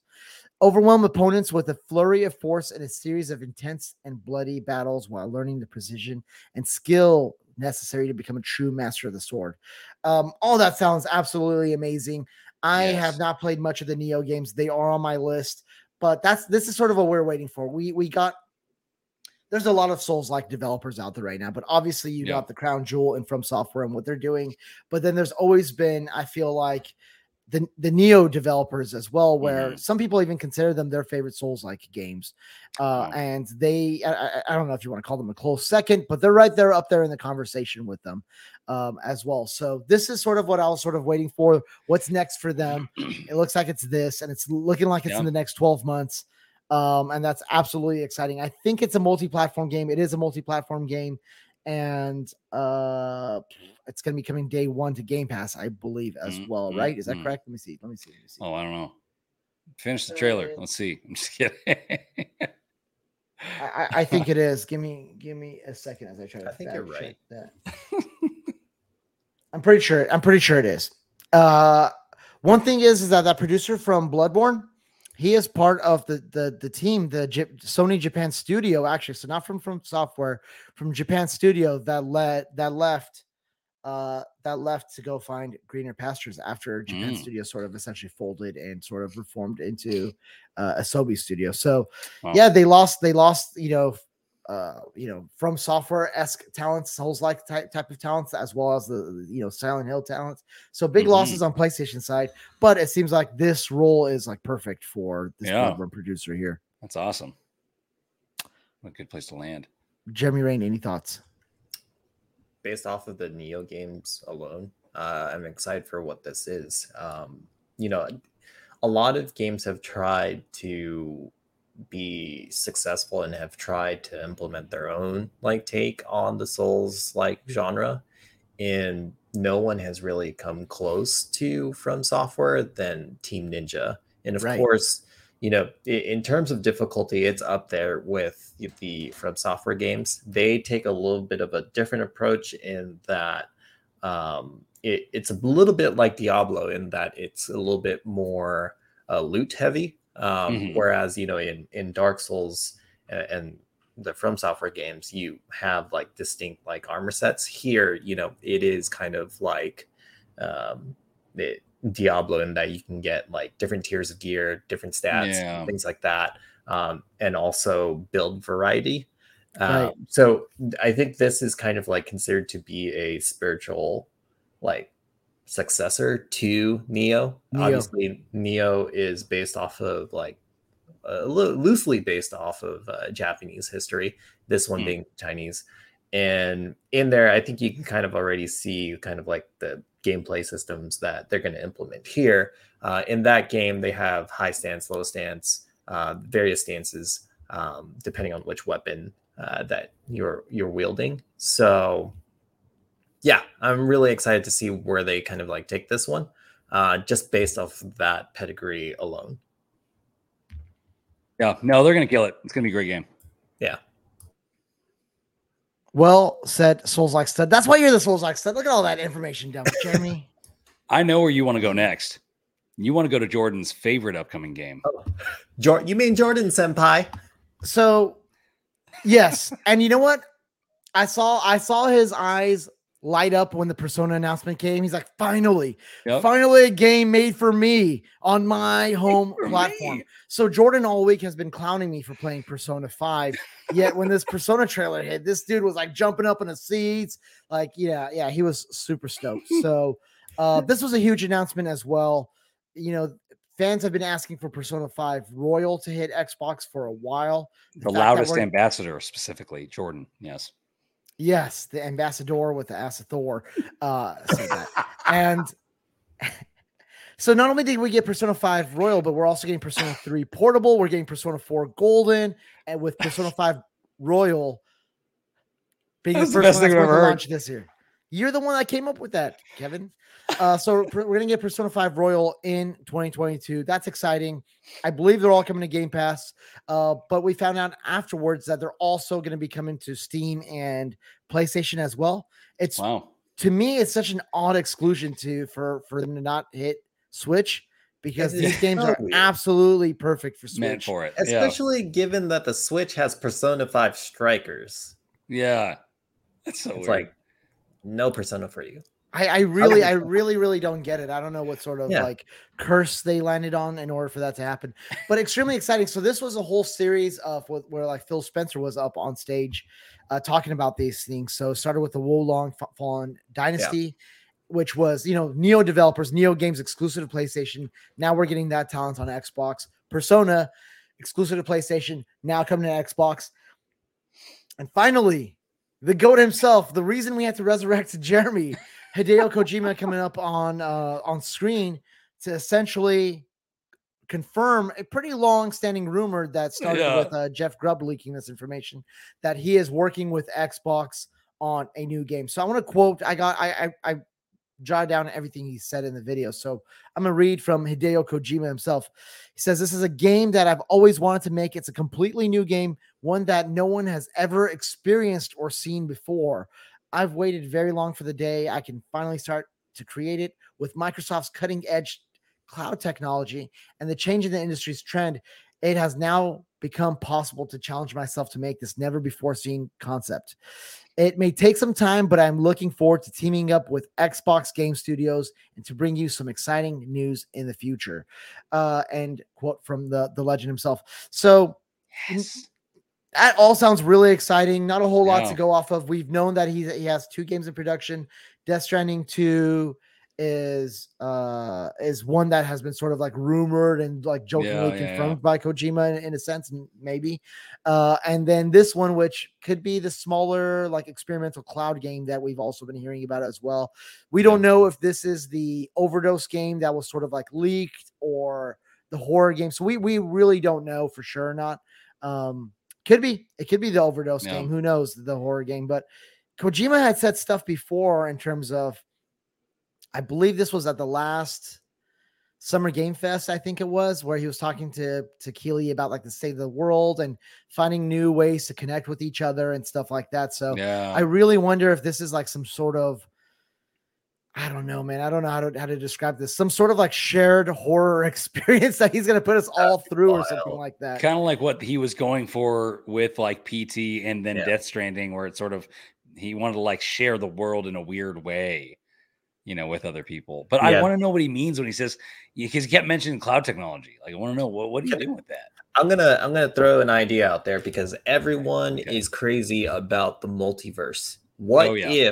if you know to a certain extent Dark Souls kind of does this, right? Or any other game really. It- You're you have your own instance of the environment Mhm. and the little things that you do in that en- environment affects like other people's like environments That would be in a amazing. multiversey way. Like what happens if you like uh like like move a rock or something like that and Yeah. it That would be to so that trippy. Well, and because that's it almost seems like that's sort of building on what was happening in Death Stranding. Like you have other people's creations coming into your world, um, but not regularly. Like they would, you would have certain things that would come in and stay, but then it would like you know mix it up and and they would change out.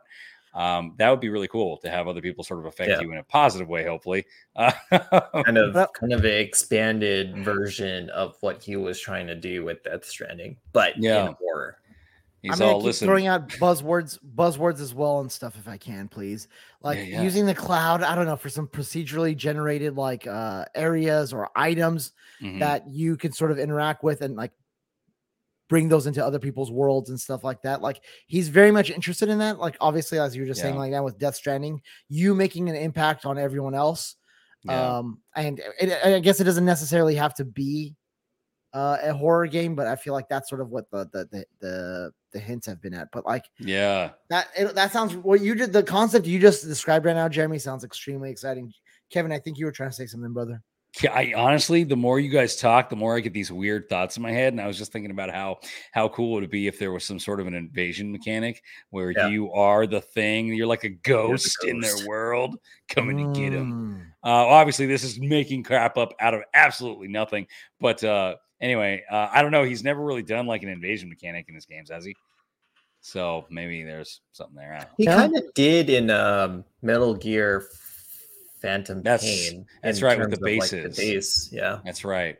I forgot about that. Expand on that with the power of the cloud. Yes. we never god i'm trying I, I didn't uh i i pulled up like this article because i was going to talk about the overdose leaks but it's Yeah, like this giant I heard about article it. right now i'm not going to read the Oh, entire thing so I, I need to like sort of process it a little bit more because i didn't realize Yeah. there was that much content about it but there's some like leaks Wow. about it that that, Yeah. that it's it's a pretty interesting article i'm gonna have And they came after those away. people too. Came after those guys and asked them to take it down. They did, and they're like, "No, we refused." So that that makes you wonder. That makes you wonder what how, that you know there must be something valid there. Um, Yeah. that that actually did leak. Uh, all right, so that's exciting. I, I I feel like we could talk about this stuff way more, but we got to keep Oh, yeah. moving on to keep the show flowing. Finally, they landed with a big exclamation mark, which was Starfield. My question to you guys is: Is this Skyrim in space? Did you get that vibe? It's Kevin? Fallout in space. It is I Fallout got in that space. vibe. I got that vibe. It's it, honestly, and I don't want to be the jerk, but I I kind of agree with a lot of stuff that everybody's saying online. You know, Jordan and I were sitting there like, this is No Man's Sky, but bigger and better. Well, not bigger, but but like better. It's like the AAA No Man's Sky. Like you're mining with a little laser thingy, which like whatever. I get I get that there's just like concepts in there, but I liked it overall. I mean, I thought the graphics looked really Can good. you- Obviously, it's still huh? Can you, well, while you're talking about No Man's Sky, I was going to say you want to transition to that question really quick. Yeah, yeah, let's do that. Um, Matthew Kennedy says so many No Man's Sky comparisons uh, to Starfield on the internet. I own No Man's Sky, but have yet to actually play it. However, I'm stoked to play Starfield. Uh, have I been sitting on an epic space opera with No Man's Sky? What do you think about all these comparisons? Um, do you want me to wait on on the second question and just answer this one? Oh yeah, just just this first question Yeah. for now. Yeah. So, uh, yes and no. I mean, admittedly, I've only played a little bit of No Man's Sky. Um, both when it first launched, and it was a total letdown, and now that it's gotten a lot better and it is really enjoyable. Uh, it's definitely not an epic space opera, but it is worth playing if you like base building and mining and uh, trading, and you can play with people and you can explore. It is definitely worth it. It's gotten so much better, uh, but it's not what Starfield's going to be. You know, Starfield is going to be missions and an actual point to playing uh, outside of just exploration and having fun. Yeah, and I think they recently added a a rogue like mechanic Oh, I or, didn't know or that. mode to uh, No Man's Sky. Uh, just change it up a bit. I'm Oh, behind on cool. the times. I didn't, I didn't know about that either. uh, my my whole thought is just just what what we've seen from Starfield and what I know of No Man's Sky is no on I, from a surface level those comparisons are easy to make.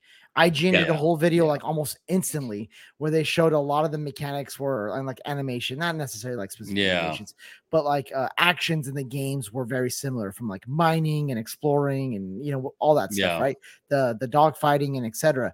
Uh, at a surface level, yes, there are a lot of similarities. Uh, Yeah. I, I'm pretty sure Starfield has been well in development before No Man's Sky was even announced, right? I, I Mm. think some of those things are coincidence. I'm sure some inspiration was lifted from it, but that's that's sort of I think where those comparisons sort of stop. Is at a surface Yeah. level. Is that No Man's Sky is that sort of like survival exploration game Yeah. there are infinite possibilities go mine go loot go go grind it's all that stuff whereas starfield is seemingly a full-blown legitimate role-playing game You're doing- Yes. you got way more of those rpg and story elements that you're going to get there Yeah. With factions and, and different. and you'd you hope go you'd story. hope that so many other aspects of it would be more fleshed out as well. Like I don't know how like the looting and, and mining system works in No Man's Sky. I feel like that's probably more of a focal point there, but I feel like in terms of uh maybe the inventory management and combat and Mhm. customizations, I feel like Starfield should have by far mo- much more depth there. Obviously, you would hope so, right? Yes. With being a, a AAA budget. Um, I so- really hope so because No Man's Sky's inventory management has has never been my favorite. Uh, you you have a certain amount you can carry on you. You have a certain amount you can expand on your ship, and then you have a certain amount if you have a freighter up in in orbit that you can store up there. Uh, well, actually, I don't think the freighters really have a limit, but but yeah, I don't like that. I don't want three different places I can hold stuff. I want one unified inventory. Yeah. You know, but but to answer Matthew's question like directly, yes, the comparisons are going going to be there. There are going to be similarities. There are going to we do that all the time. And when we saw Plague Oh, yeah. Tale, we're like, oh, you know, Last of Us similarities Yeah. and all that, right? Yeah. Very Yeah. very different vibes, very different types of games. Uh, even though there's some similarities there, uh, but no, I don't think No Man's Sky is this like hidden gem space opera, you know, masterpiece from from that Yeah. angle.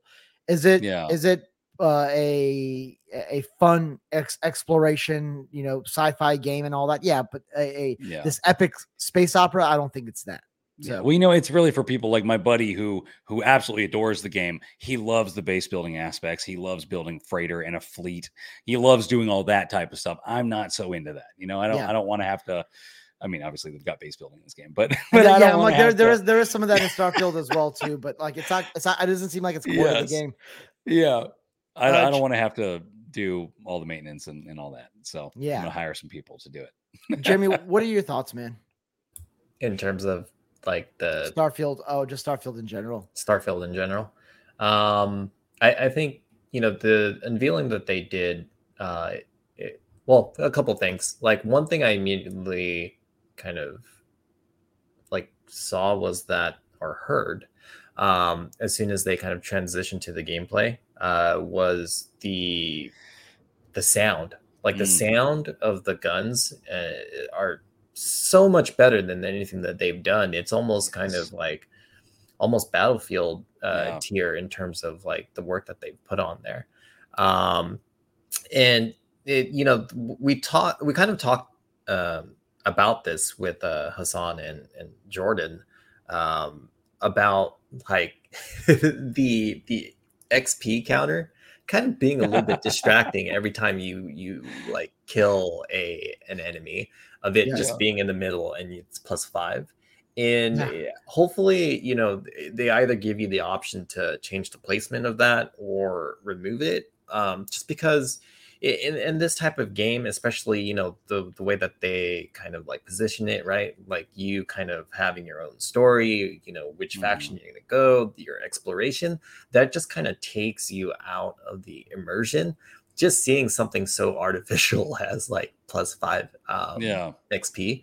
But what they've shown, uh, you know, so far has been great. Like the environments, like the way Yeah. that the the lighting and everything works. The only thing that, and and you know, they have a, they they have some time to kind of uh, optimize this a bit. The only thing that I would say that I saw that was still kind of rough is the character models in conversation. And I say that because I feel like Forbidden West kind of spoiled me Yes. in terms Yeah. of an open world and and open world conversations and the the amount of work that they put in kind of like the way that the characters are animated, the way they express themselves as they're talking, I feel like kind of set the bar in terms of like animation in an open world game. And then in here, it's still kind of uncanny, a little bit more robotic. Um, you can Mhm. kind of tell that they're, uh, you can easily kind of tell like they're very, you know, uh, instead of like mocap, they seem more kind of like hand animated. Um, and it, to a certain extent, they still kind of look a little bit like dolls just because of the lighting and everything kind of looking a little bit more plastic. Well, dead-eyed, Um, dead-eyed ass. Uh, yeah, yeah and and, and that's not to say you know that you know it, it it obviously looks better than you know what they've done before it just looks like it, it's an obvious improvement over Yeah. fallout um, Oh, yeah. but you know there is still some th- some things there that could use some touching up uh, Yeah. especially if you're going to spend a good part of this game kind of like talking to people um, that just becomes glaringly obvious Yeah. and that takes you kind of out of the immersion, just like the 5XP. 5XP. For, for sure, for sure, A- absolutely. It, it feels like that aspect of it feels like a Bethesda ass Bethesda game right there. yeah. Yeah. Uh, and I look at that, I'm like, I just played the Forgotten City recently, which was sort of derived from a Mm, you know right. Skyrim mod, and I'm like, this looks like the Forgotten City sort of things. So I, Yeah. I was sort of mesmerized by everything they were showing, and then as soon as I got that sort of uh, POV shot of of of, of the uh, NPC talking to you, I'm like, oh man, this feels Yeah. this doesn't feel like the next the next Yeah. uh, step in gaming or whatever like the next Yeah. uh, but up to that point though and just overall i want to talk about all the things that i am excited about overall i'm very excited for Yeah, yeah, yeah. starfield uh, i could easily see this game being the next game that sort of takes over the internet Oh, where everyone's talking about it everyone's talking about uh the, the planets that they've explored how they're building their bases Right. how they're managing their ships who's doing what you know just just the things that they they come across where the story goes i i could see i could see this game being absolutely brilliant Yeah. uh the going to be. environments as you said look really great the art direction looks really great uh the textures look good the weapons look really really cool like Yeah, the. UI, the UI outside of the the 5XP thing covering the screen, the UI is absolutely yes. clean. Uh there's there's a lot, it seems like there's a lot of enemy variety, enemy type variety. Uh a lot of those things are really cool. There are some things Yeah. that are jank, and you could see why they the game was delayed now. And one thing that I am I- I'm actually I, I could I could give a developer props for is like showing something off because they know people are going to be expecting it. They're expecting gameplay, knowing probably damn well that this is not you know it's pre-alpha probably or, or Mhm. something where it's not in great enough shape to be showtime ready. The frame rates, Jeremy, as you mentioned, were really rough. I think some of the enemy AI was really rough. There's a couple Yeah. instances where you're just shooting an enemy and they're just there They're like, hold on one second, Hey, I'm fixing stop this thing. Yeah, stop it. Uh, there's really like, I mean, I hate. I'm not trying to compare this to like an FPS, like Call of Yeah, Duty, yeah, or yeah. like, but even Killzone 2, right? Like, remember Killzone 2, you shoot Yeah. people, they like react to it. Like, there's like literally no reaction whatsoever to Yeah.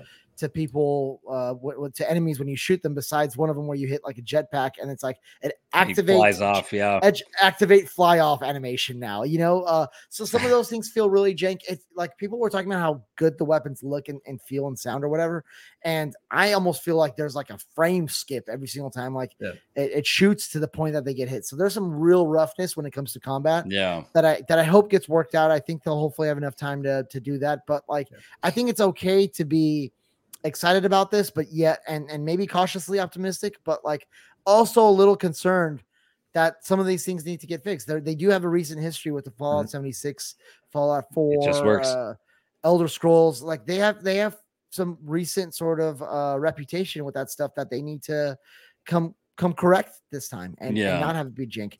Here's the thing: a really good game, even if it has a little bit of jank, we could overlook some of those things. Oh, yeah. right? Uh, Elden Ring isn't the most beautiful looking game, and some aspects of it Yeah. were a little janky at launch.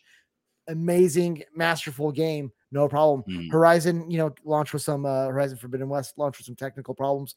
Some of that stuff's forg- forgiven, but when the game just like feels fundamentally broken, no, that's that's Yeah. that's something that needs to be resolved before the game's launched. Um, I'm really stoked for this. Um. Oh, yeah. Let's let's let's quickly jump into while we're talking about combat. Let's jump into that second question, Kevin. Yeah. Yeah. DPS Dad Plays Stuff asks Are there melee weapons? I don't recall seeing any so far. Uh, and I'll be honest, if I can't tie a space rope to a space brick and take on a space whale, I'll be upset. Uh, I share those sentiments. I definitely enjoy taking out space whales in space with a space brick on a space rope. And if I don't see that, I will also be very upset. You know, they didn't show any melee weapons, but like I remember, like Cyberpunk had so many of those, like Night City, like uh, Yeah. docu series things where they like developer updates and stuff, and they had one like a, a whole one dedicated to like melee weapons and stuff like that. I'm sure there's going to be, I'm sure there's going to be probably some sort of melee system, but there's there's so much more to uncover with this game. They'll probably have like whole videos on like combat com- combat customizations, combat approaches. Um, you see the quick like sort of like quick select on the weapons there's Mhm. a lot of slots for weapons um didn't necessarily see one for like grenades or uh melee weapons but i'm i'm sure that they have to be there that they have Yeah. to be there I mean, if it's Space anything like yeah, if it's anything like Fallout, right? Fallout, you mostly see like gun gameplay, but it also had melee weapons Yeah. um, on there. Yeah. But yeah, I mean, absolutely. The the game, it, I'm really like excited guy. for the game, just in the fact that you know the the character customization. It seems you know the, there's a lot of variation there in terms of how you build your character. Yeah. um and obviously you know the the they're they're hitting all the right notes in terms of what they're talking about uh in as far as like exploration goes. I just hope that you know a lot of it isn't kind of like a marketing like bullet point of just like hey thousands of planets. Great but what are we going to do in these planets and are these planets like actually do they have like actual like substance in them Yeah. outside of them being barren because what point is it saying like hey this planet you can uh, explore it and Yeah, it's just a bunch done. of rocks like i'm Yep. i'm sure there's going to be planets like that yeah. obviously because they all can't be full of life Yeah. um and that's sort of It's was, the case with no man's sky right it's like yeah, infinite number of planets but like after a while like the procedurally generated stuff sort of gets like repetitive right and yeah. and it's just like you've seen one, you've seen them all, sort of thing. Uh, where yeah, a thousand a thousand planets does not appeal to me whatsoever. That overwhelms me. Yes. I'm hoping that uh, the story obviously isn't going to take you to a thousand planets, but I'm hoping that yeah, you don't have to get lost in the universe and all that. It seems overwhelming. Some people like like the whole numbers thing, but like it goes back to remember when Dying Light 2 said it's going to take you 500 hours Oh, to like oh my god. that's not the marketing bullet point you think it is. No, guys. Um, But I think they were trying to make a point of the scope is that like this isn't going to be just one solar system or a handful of planets. Oh planets. my god. This this is a whole freaking universe. this yeah. uh, you know, obviously this would have expanded the game like scope like tenfold, but like in terms of like uh using like the cloud and then the processing like power of the cloud, like how cool would it have been for you to like pick a faction and then you basically creating like settlements on all these planets and have it reflect on like the other like Yeah. player bases like Be like cool. Hub something. That'd be kind of yeah like you you end up like creating a city or something Yeah.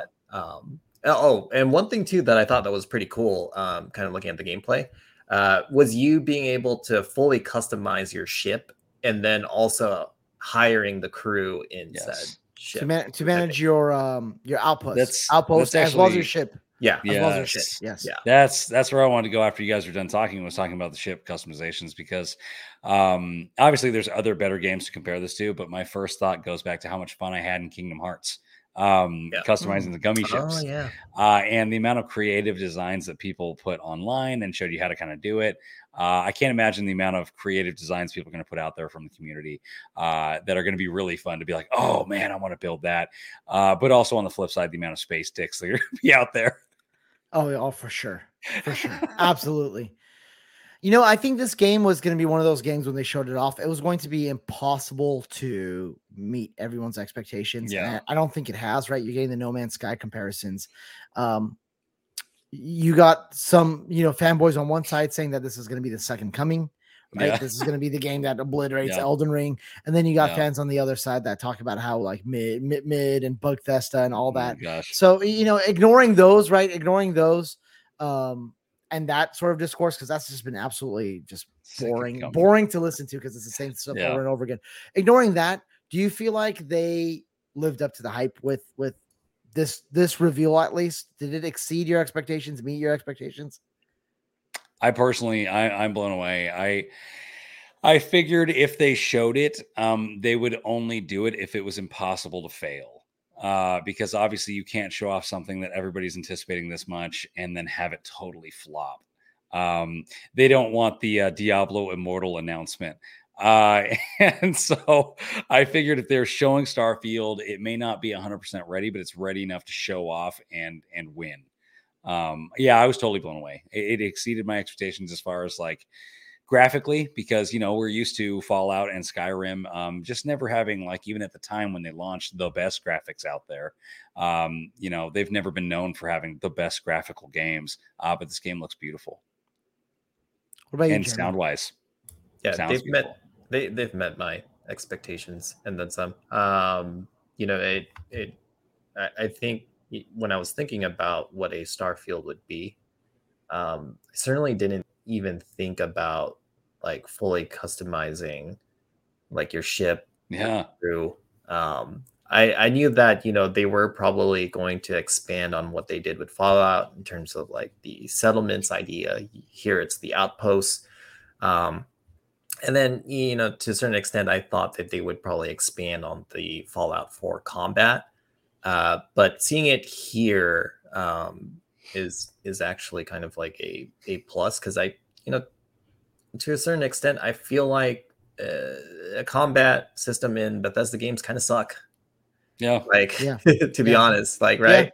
And and that's Uh, the thing. That's the thing. That's one of the yeah. things that I I makes me not drawn to them as much because if you're gonna have Yeah. a game with guns and swords and stuff like that, like be good. yeah If there's gonna be combat, be good, be good. And uh, I, they still haven't proven that here. I'm not. I know you're not necessarily coming here for the combat only, but I, I don't love it. Um, yeah want to wrap up this whole the whole showcase because uh, impressions because we've been talking about it for a minute, and let's end off with um, some final thoughts. Uh, some things to consider as you're giving your final thoughts, guys. Are, are there were there maybe games you were expecting just briefly and uh, things that surprised you, and then uh, what score, what letter grade do you give it? So let's see. I will start with you, Jeremy. Um, all right. So I, I- think you know when we talked about it in the uh, in the beginning of the podcast of you know the there was kind of like for this for me there was two sides of it. There was the rational side that saw a wide variety of games being displayed and that they were all going to be available within the year and for the also for the most part uh, a lot of them were going to be available in game pass um, Mhm. as a game pass subscriber it's good to know that the content is coming and it'll Oh, yeah. continually um, you know you'll have titles continually released month by month uh, just to kind of make that subscription worth it Yeah, absolutely. the irrational side of me like would have loved to see a lot more of xbox Studios's like own first party games Yep. um because they you know for for a while now we've always been saying okay this year is when we're we're going to see kind of like the fruits of of all their labor all the acquisitions that they've done. And i feel like we've said that for the past couple of years and it still kind of hasn't materialized here. That being said when they finally do kick it into gear it's going to be a good time to be a xbox gamer um, Hmm. just because of all the titles that they have in the pipeline. Um, it, i was kind of sad uh, you know disappointed not to see a lot more of of hellblade of avowed and you know some of the other titles that they've previously have announced.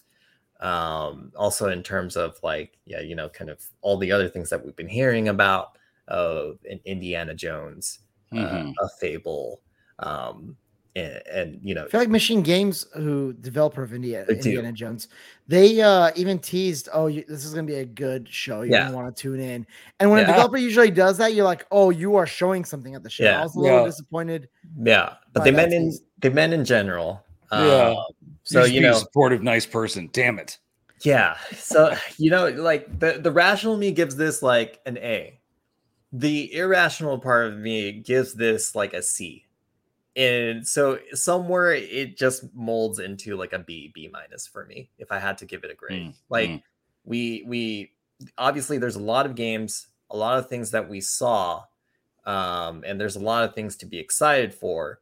But from a first party standpoint, uh, it it was kind of lacking um, for me, especially given um, year to year how disappointing their first party lineup has been, Mm, specifically for me.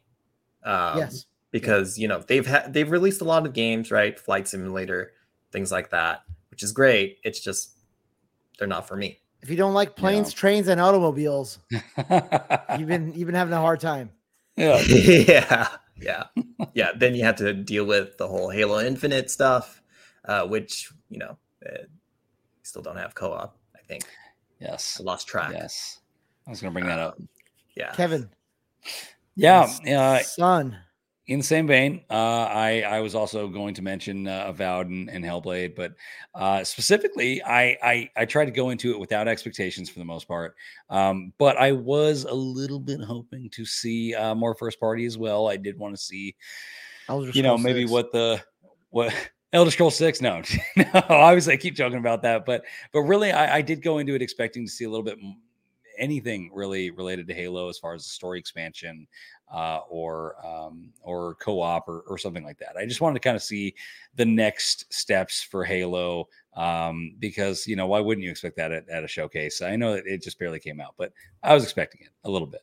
that's a. Um, We didn't. yeah, we didn't I was- anything about Halo. yeah, I was hoping to see even if it was just uh oh well, I didn't really want. Well, they're not, I, I feel like they're not going to tease. They're they're probably not ready for the campaign, and they're not going to tease season yeah. three. Just as season two has launched. No, Yeah. and that's the thing. I wasn't expecting anything about multiplayer. I was expecting all story related content. Um, Gotcha. you know, but anyway, um, yeah, I mean, things that surprised me, obviously Hideo Kojima coming on. Um, I, I- we heard about the partnership, but seeing him, uh, seeing Jeremy be dead for the rest of the show was very Yeah. surprising. Uh, but Diablo 4, Diablo 4 definitely got me good. Um, I, I didn't expect that at all. Uh, that was not on my radar. Yeah, I mean Diablo Immortal like just came out, uh, you know, so I didn't think that they would drop content for consoles and PC like anytime soon, really, because I figured they'd just be eating good with that mobile content. Um, but uh, yeah, that was that was probably one of the bigger ones for me. Um, and again, uh, smaller titles like Flintlock and and stuff really kind of took me by surprise. I didn't expect to see content uh, like that. I don't know. I, again, I went with an open mind and zero expectations, and I was very pleasantly surprised by the whole show. Um, again, there was only really a handful of titles that I was like, meh, like I don't really care about the new Minecraft game uniting the overworld. Like that doesn't really float my boat. My kids are probably gonna love it. Uh, but for me personally, I'm like, man, I don't really care. Yeah. Um, but that being said, I was blown away by the content. Uh, obviously, the energy in in the room does play a part in, uh, for me personally, just emotionally. You know, I was excited throughout the whole show. Um, but the showcase specifically, I would want to give it an A or an A minus. Okay, that's fair. Yeah. Uh, so I think I said a lot of my thoughts early on in the show. So yeah, there were some exclusions for sure. The Avowed, the Hellblades. I expected some of that. I expected maybe even a new a new announcement. Um, I was pretty disappointed by that stuff. To be honest with you, that, that that that stuff wasn't there. I'm sorry. I'm just I'm it's just straight up, Yeah. straight up. We're in The fact that we E3 didn't get- season, yo.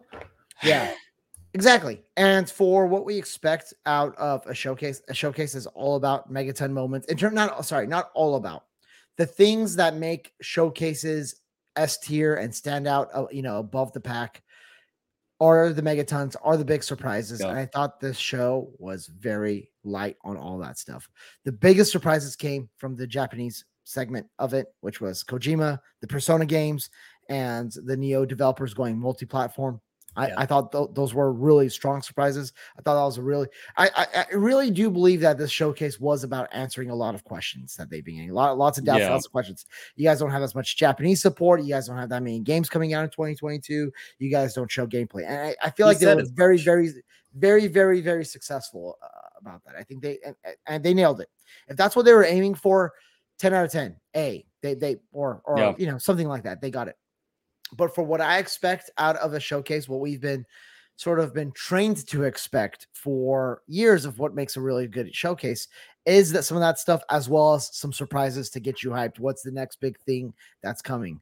And uh, unfortunately, they were a little light on that stuff. Um, things that surprised me, I, I guess I already, I guess I already said it. The Japanese stuff. Besides that, Starfield and Redfall are, you know, I think they both uh, sort of met my expectations. I don't think either of them like blew me away. Uh, I thought they were both very, very good. I'm looking forward to both of them immensely, but I didn't like. I didn't. I, I did bring a change of pants, and I didn't have to use the change of pants, uh, after the show, which was I'm, I'm pretty happy about. I did, but it was mostly the buffet's fault. so I, I didn't have that. Um, it was it was a good show. I, I I'm not sure if it was a really great show. Um, my grade for it is a B. Uh, it's just a, a solid B. Okay, okay. Um, good show. I'm very excited to play many of these games. I keep looking at this Yeah. graphic, and there's a lot to be excited about, even in 2022. Let me just let me just quickly say it. Some games they didn't even show, but uh, Yeah. you know, I'm just I'm gonna mostly say Game Pass stuff, right? All right, Somerville, Plague Tale Requiem, Warhammer Dark Tide, uh, Atomic Heart, which they didn't show, um, High on Life, Persona 5 Royal. Um, give me one more. I know I got one more. That's it. But that's a lot of games for the rest Yeah. of the year, right? That that appeal to me that I'm excited about. Valheim's coming as well to Game Pass um in 2022. So there's a lot right there that just appealed to me. And then obviously, as just like a, as a as an Xbox owner, what they've announced is even even if it's not on Game Pass, Mhm. just as a whole, there's a lot of excitement coming between now yes. and mid year next year. and hats off to all the indie developers and double A game developers because I feel like Yes. they've been kind of holding the fort Yep. while you know triple A uh, development has kind of struggled. Um, and, and Yeah. that's not to say that you know those scenes haven't str- struggled as well because they they have, but you know they're filling in the gaps um, that we would typically see like these AAA games, these first party games being released. Yeah, And- most of those games that I just announced right or just said right now were Yep. the indie games, weren't they? Yeah. Yep. Good, good call on that one. No Um, let's just up. very, very, very briefly talk about the FanFest experience. Uh, I thought the Team Xbox were incredibly uh, Yeah. gracious, generous with their Yes. time. With uh, Yeah. they spared no expense. They held multiple uh, events around the world. Um, LA is, you know, obviously their HQ is here in the US. LA was a big one. Phil Spencer was there. Matt Booty was there. Pete Hines, Sarah Yep. Bond, uh, Aaron Greenberg. Ah, I just threw up an X. oh, no, I just threw up an X for my boy Aaron Greenberg. Uh, and and uh, we had a great time. We did the meet meet and greets. We we all got a chance to take uh, pics, uh, get stuff signed by Phil Spencer, talk to him, and uh, and all that, as well as uh, spend some time with Aaron Greenberg. He recorded a, a sort of personalized greeting for one of our friends. Um, it was an absolutely great experience. Yeah. It was we were there like all in LA all day, and we were wondering what are we going to do in this eight. Uh, the showcase is an hour and a half. What are we going to do? Well, it turns out we're going to take pictures. We're going to go. There's giveaways. Our, our friend Jordan was was with us, and he got on stage and he won some stuff.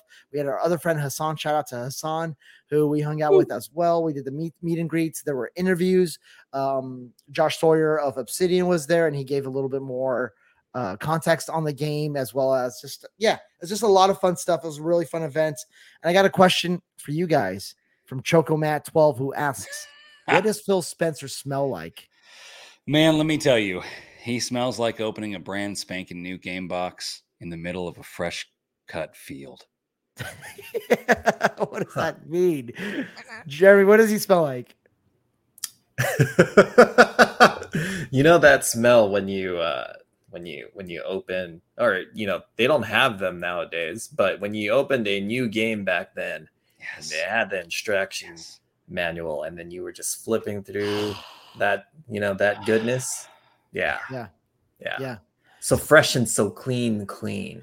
You guys mm. must have smelled smelled something else. I smelled big red testosterone and confidence. All right. Yes. yes. you know what I mean? I think, he had, confidence. old- I think he had a Irish Spring on as well too. I thought- No, I think that was a Sea of Thieves candle. Was, was that the was that the different? Uh, yeah. Did he have his own exclusive uh, candle? It's the one of the candle flavors was Phil Phil Yeah. Spencer. Yeah. Yeah. I like how when we took a picture with Aaron Greenberg, uh, Kevin, you were like, uh, "Is it okay if I like? if I- Is it okay if I hug Yeah. you or put my arm around you? Is it okay if I touch you?" I asked everybody because I know how inclusive and um, what is it? Uh, respectful Microsoft is of nowadays. Mm, uh, mm, yes. very PC, you know, politically correct in every facet, and I did not want to touch anyone without consent. I was Oh, very Keanu Reeves at this event. Yeah. Hands in pockets, unless I ask explicitly if I could put my hand on your shoulder. You know that that that's what the thing was too. Like when I when we had that photo op with like Phil, I wasn't sure what I was like kind of like Yeah. about to do. But you know, me being the introvert that I am, I was just like sort of just like awkward, and I was like, I don't know what to talk about right now. Yes. Let's just Yeah. take the picture. I just told him he was doing a great job and he was kind and uh and that I was uh I, I literally joked with him right off the bat. I was like, listen, dude, I've met like a lot of celebrities and I've never been starstruck ever in my entire life. And meeting you in person, I don't know why I'm completely starstruck. I'm a 32 year old man. This is embarrassing. yeah, And he's like, I'm not a celebrity. Stop, stop, stop, please. no, I'm very, Phil. very, very, very cool, dude. Very, yeah, Yeah, very. They're all very generous with their time and, and and everything. Um, Yes. Do you guys want to? We have to quickly, Yeah. uh, Do it.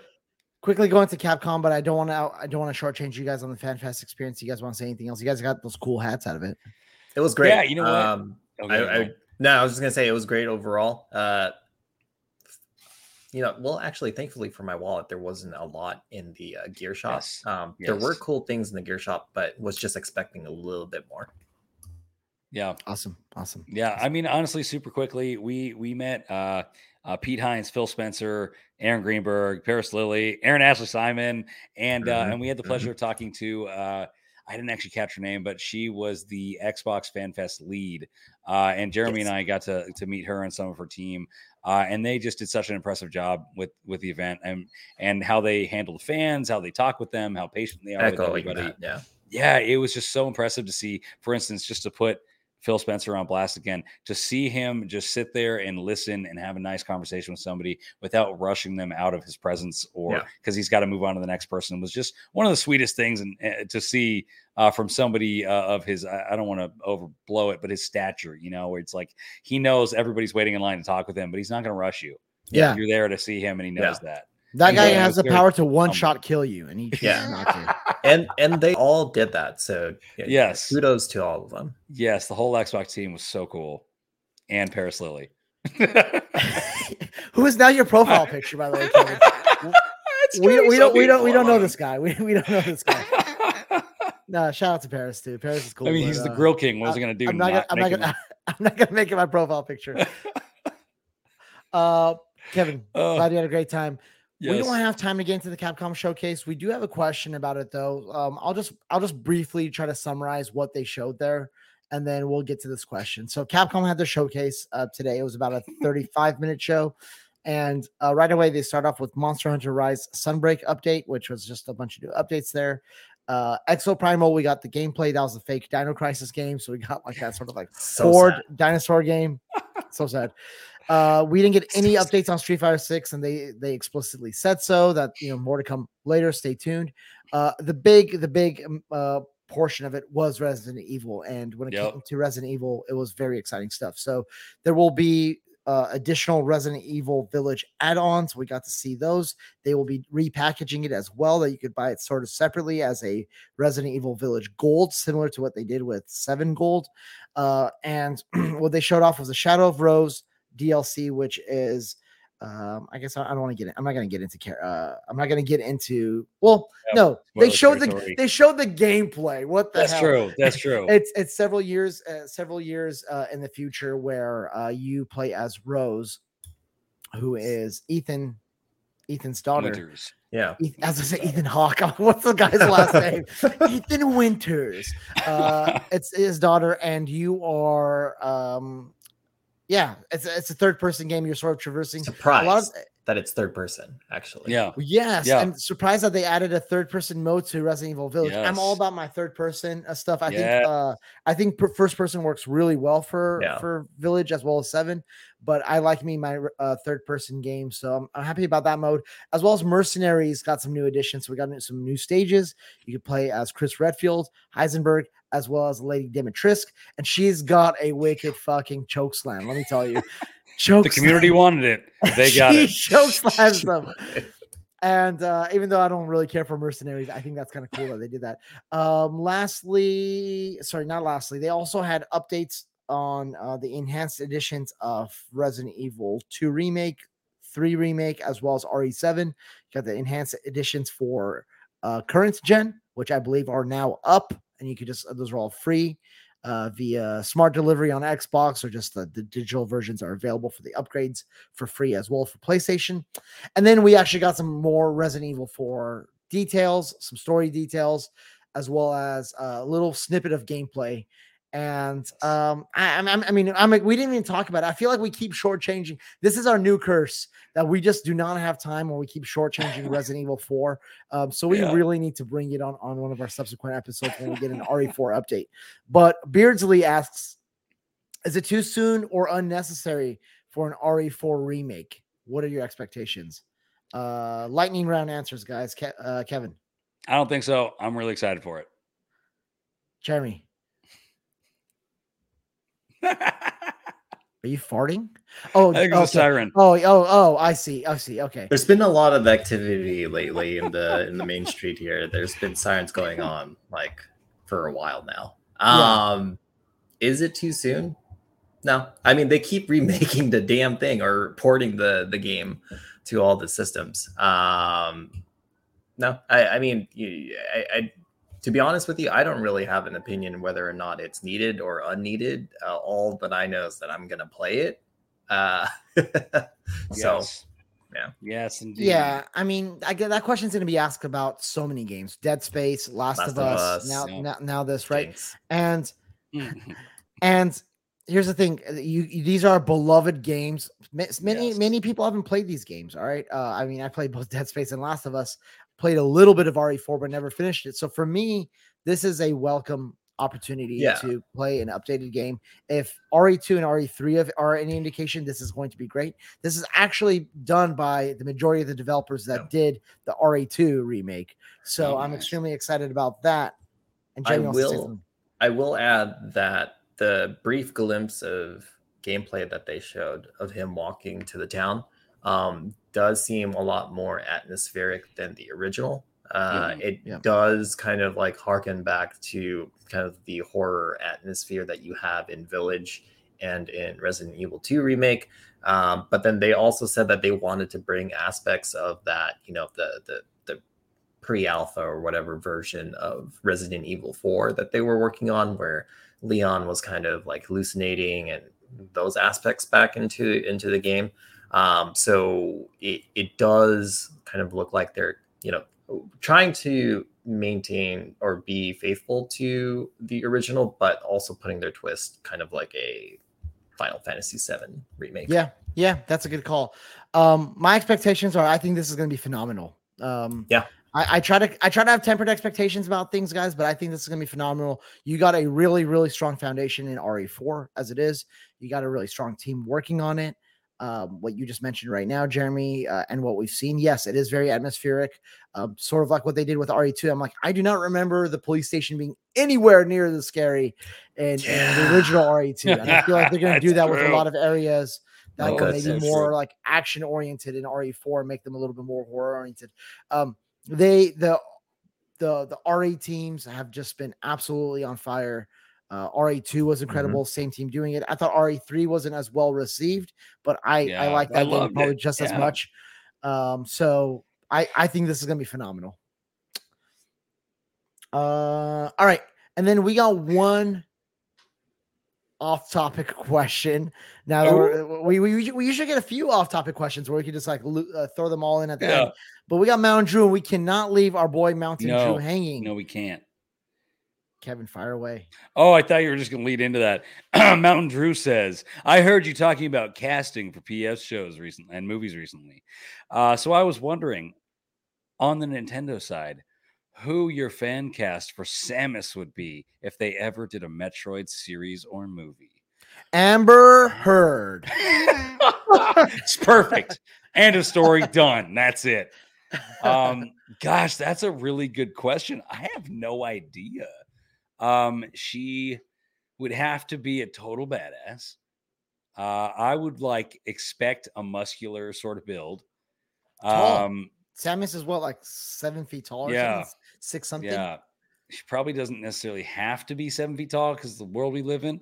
Well, I Uh, know, I know, I know. But like teasing. you don't want you don't want them to have to like get someone who's naturally four foot eleven and like elong like Yeah, natural yeah. like with CG like elongate their like body Hmm. parts. Well, they would they wouldn't make them seven feet, tall anyways. Who's like They my should, though. favorite? Gosh, I can't think of somebody that I would instantly go to and say that is my Samus. Not off the top of my head. like I think like the obvious ones are like Jennifer Lawrence and maybe Scarlett Yeah. Johansson are the all because like they're both badass. They both play badass roles. They're both I can't see them though. big, big notable. I can totally see Scarlett Johansson as Samus. Are you kidding me? I mean, she's Um, a badass, but I can't see her as my Samus. Oh, okay. Like I love her as an actor and as a badass. And same with Jennifer Lawrence, but I can't see her as my Samus. Jeremy, do you got an answer? Got a few. Um, Go for it. you know, I think you Charlize Theron, Anya Taylor Oh, Joy. There you go, right um, there. Yeah. Charlie Theron's a good one. Uh, Yes. Florence Florence Pugh uh, uh, would have been a good um, pick as well. But then I sorry if I butchered her last name. I don't really know how to pronounce her last name. Uh, but I would like to actually see them go somewhere kind of like a, a out of left field and maybe go with like a like a Gemma Chan or something like that. Oh, Yeah. You know what? I let me think about this for a second. Um, What about Margot is- Robbie? Oh, sorry. There we go. Yeah, you know what? Actually, Yeah. I could see like uh like Elizabeth Olsen doing a pretty well. I've never seen her in like an action like you know. It's like, Granted, eh, she won't have to do much because Samus is in the helmet That's most true. of the time. That's true. You haven't seen Like Elizabeth Darth Olsen in action. She's just like breaking necks and uh, Yeah, Yeah, like, doing all well, sorts but of she things in just kind of does this. She doesn't really like fight. Well, I guess Samus fights, but mostly she does. You know, she, shoots she does this. stuff. yeah. So I go, okay, so she'd be perfect. Is what I'm saying. Yeah. She's all Yeah, instead of this, I- I'm doing this. My, uh, I, for, I don't know. I was like, I was googling longer than I should have for this answer because Karen Drew Matt Gillan's needs- another good pick. Oh yes. Okay, Oh, I love aesthetically, her. aesthetically, Blake Lively tall. looks kind of Samus-ish to me. Yeah. I don't know. I That's think a she's. really good one. I think sh I think she's pretty good there Uh, for that. Elizabeth Olsen is also my a go- go-to because she is uh Bay, but I Yeah. said that earlier for Aloy. Another another like out of field pick, Zendaya. yeah. Oh yeah, yeah, Yeah. yeah, she would be good too. Cool. Well, um, let me see here. I Oh, think we got all What the about Captain. Marvel herself? Oh, Brie Larson. Yeah. that's Brie Larson. one. Yeah. Brie Larson She would be, would be great. pretty good. She would be great, actually. Uh, Wow. Well, let's give What let's give Drew. Let's give Drew. tall- Wait, what, What, about, about that date? Wait, wait, super- wait, wait, wait, wait, wait, wait. Oh, Gwen, Gwendoline um, Christie. No, I was going to be a joke with that super tall uh, Asian girl that the other guy comes in and picks her up from the TikTok videos uh, and lifts her up two stairs each time in each video. She's like seven foot one. I haven't seen your weird uh, fetish videos, Kevin. So I don't know. yeah, it's just uh, you know I've got these weird fetishes. Uh, well, let's get let's give Drew one more. This one he's gonna like. This okay, one, okay, Daisy Ridley. that's that's good. I like that. Daisy Ridley. I like Mhm. that. You said Charlize Theron though, and like right away I was like, oh, that's that's a good one. Yeah, I love Daisy. guys, that has been episode forty-four. Thanks for tuning in with us. Uh, if you like this show, hit the like, rate us five stars, follow us, subscribe, all that jazz. All that stuff helps us out so much. Kevin, what's the final word, my friend? Uh, you can find me on TikTok. No, I'm just kidding. Um, uh, you can find me on Twitter. I had a great time recording this with you guys. Gosh, the showcase was so much fun. Uh, FanFest was so amazing. Um, and I'm glad I got to experience my first one with you guys. So. Um, So that being said, you can find me and my new picture with Paris Lilly on Twitter at Kevin from NXS. You beautiful man. Jeremy. Uh, shout out to you again, uh, David Burdett, for giving Yes. us the opportunity to go to Xbox Fan Fest because without you, we wouldn't have been able uh, to go. So It's true. It's true. many thanks, friend. I forgot because I already And sent brother. 38 And fourth chair. And you can find me at NXS Jeremy.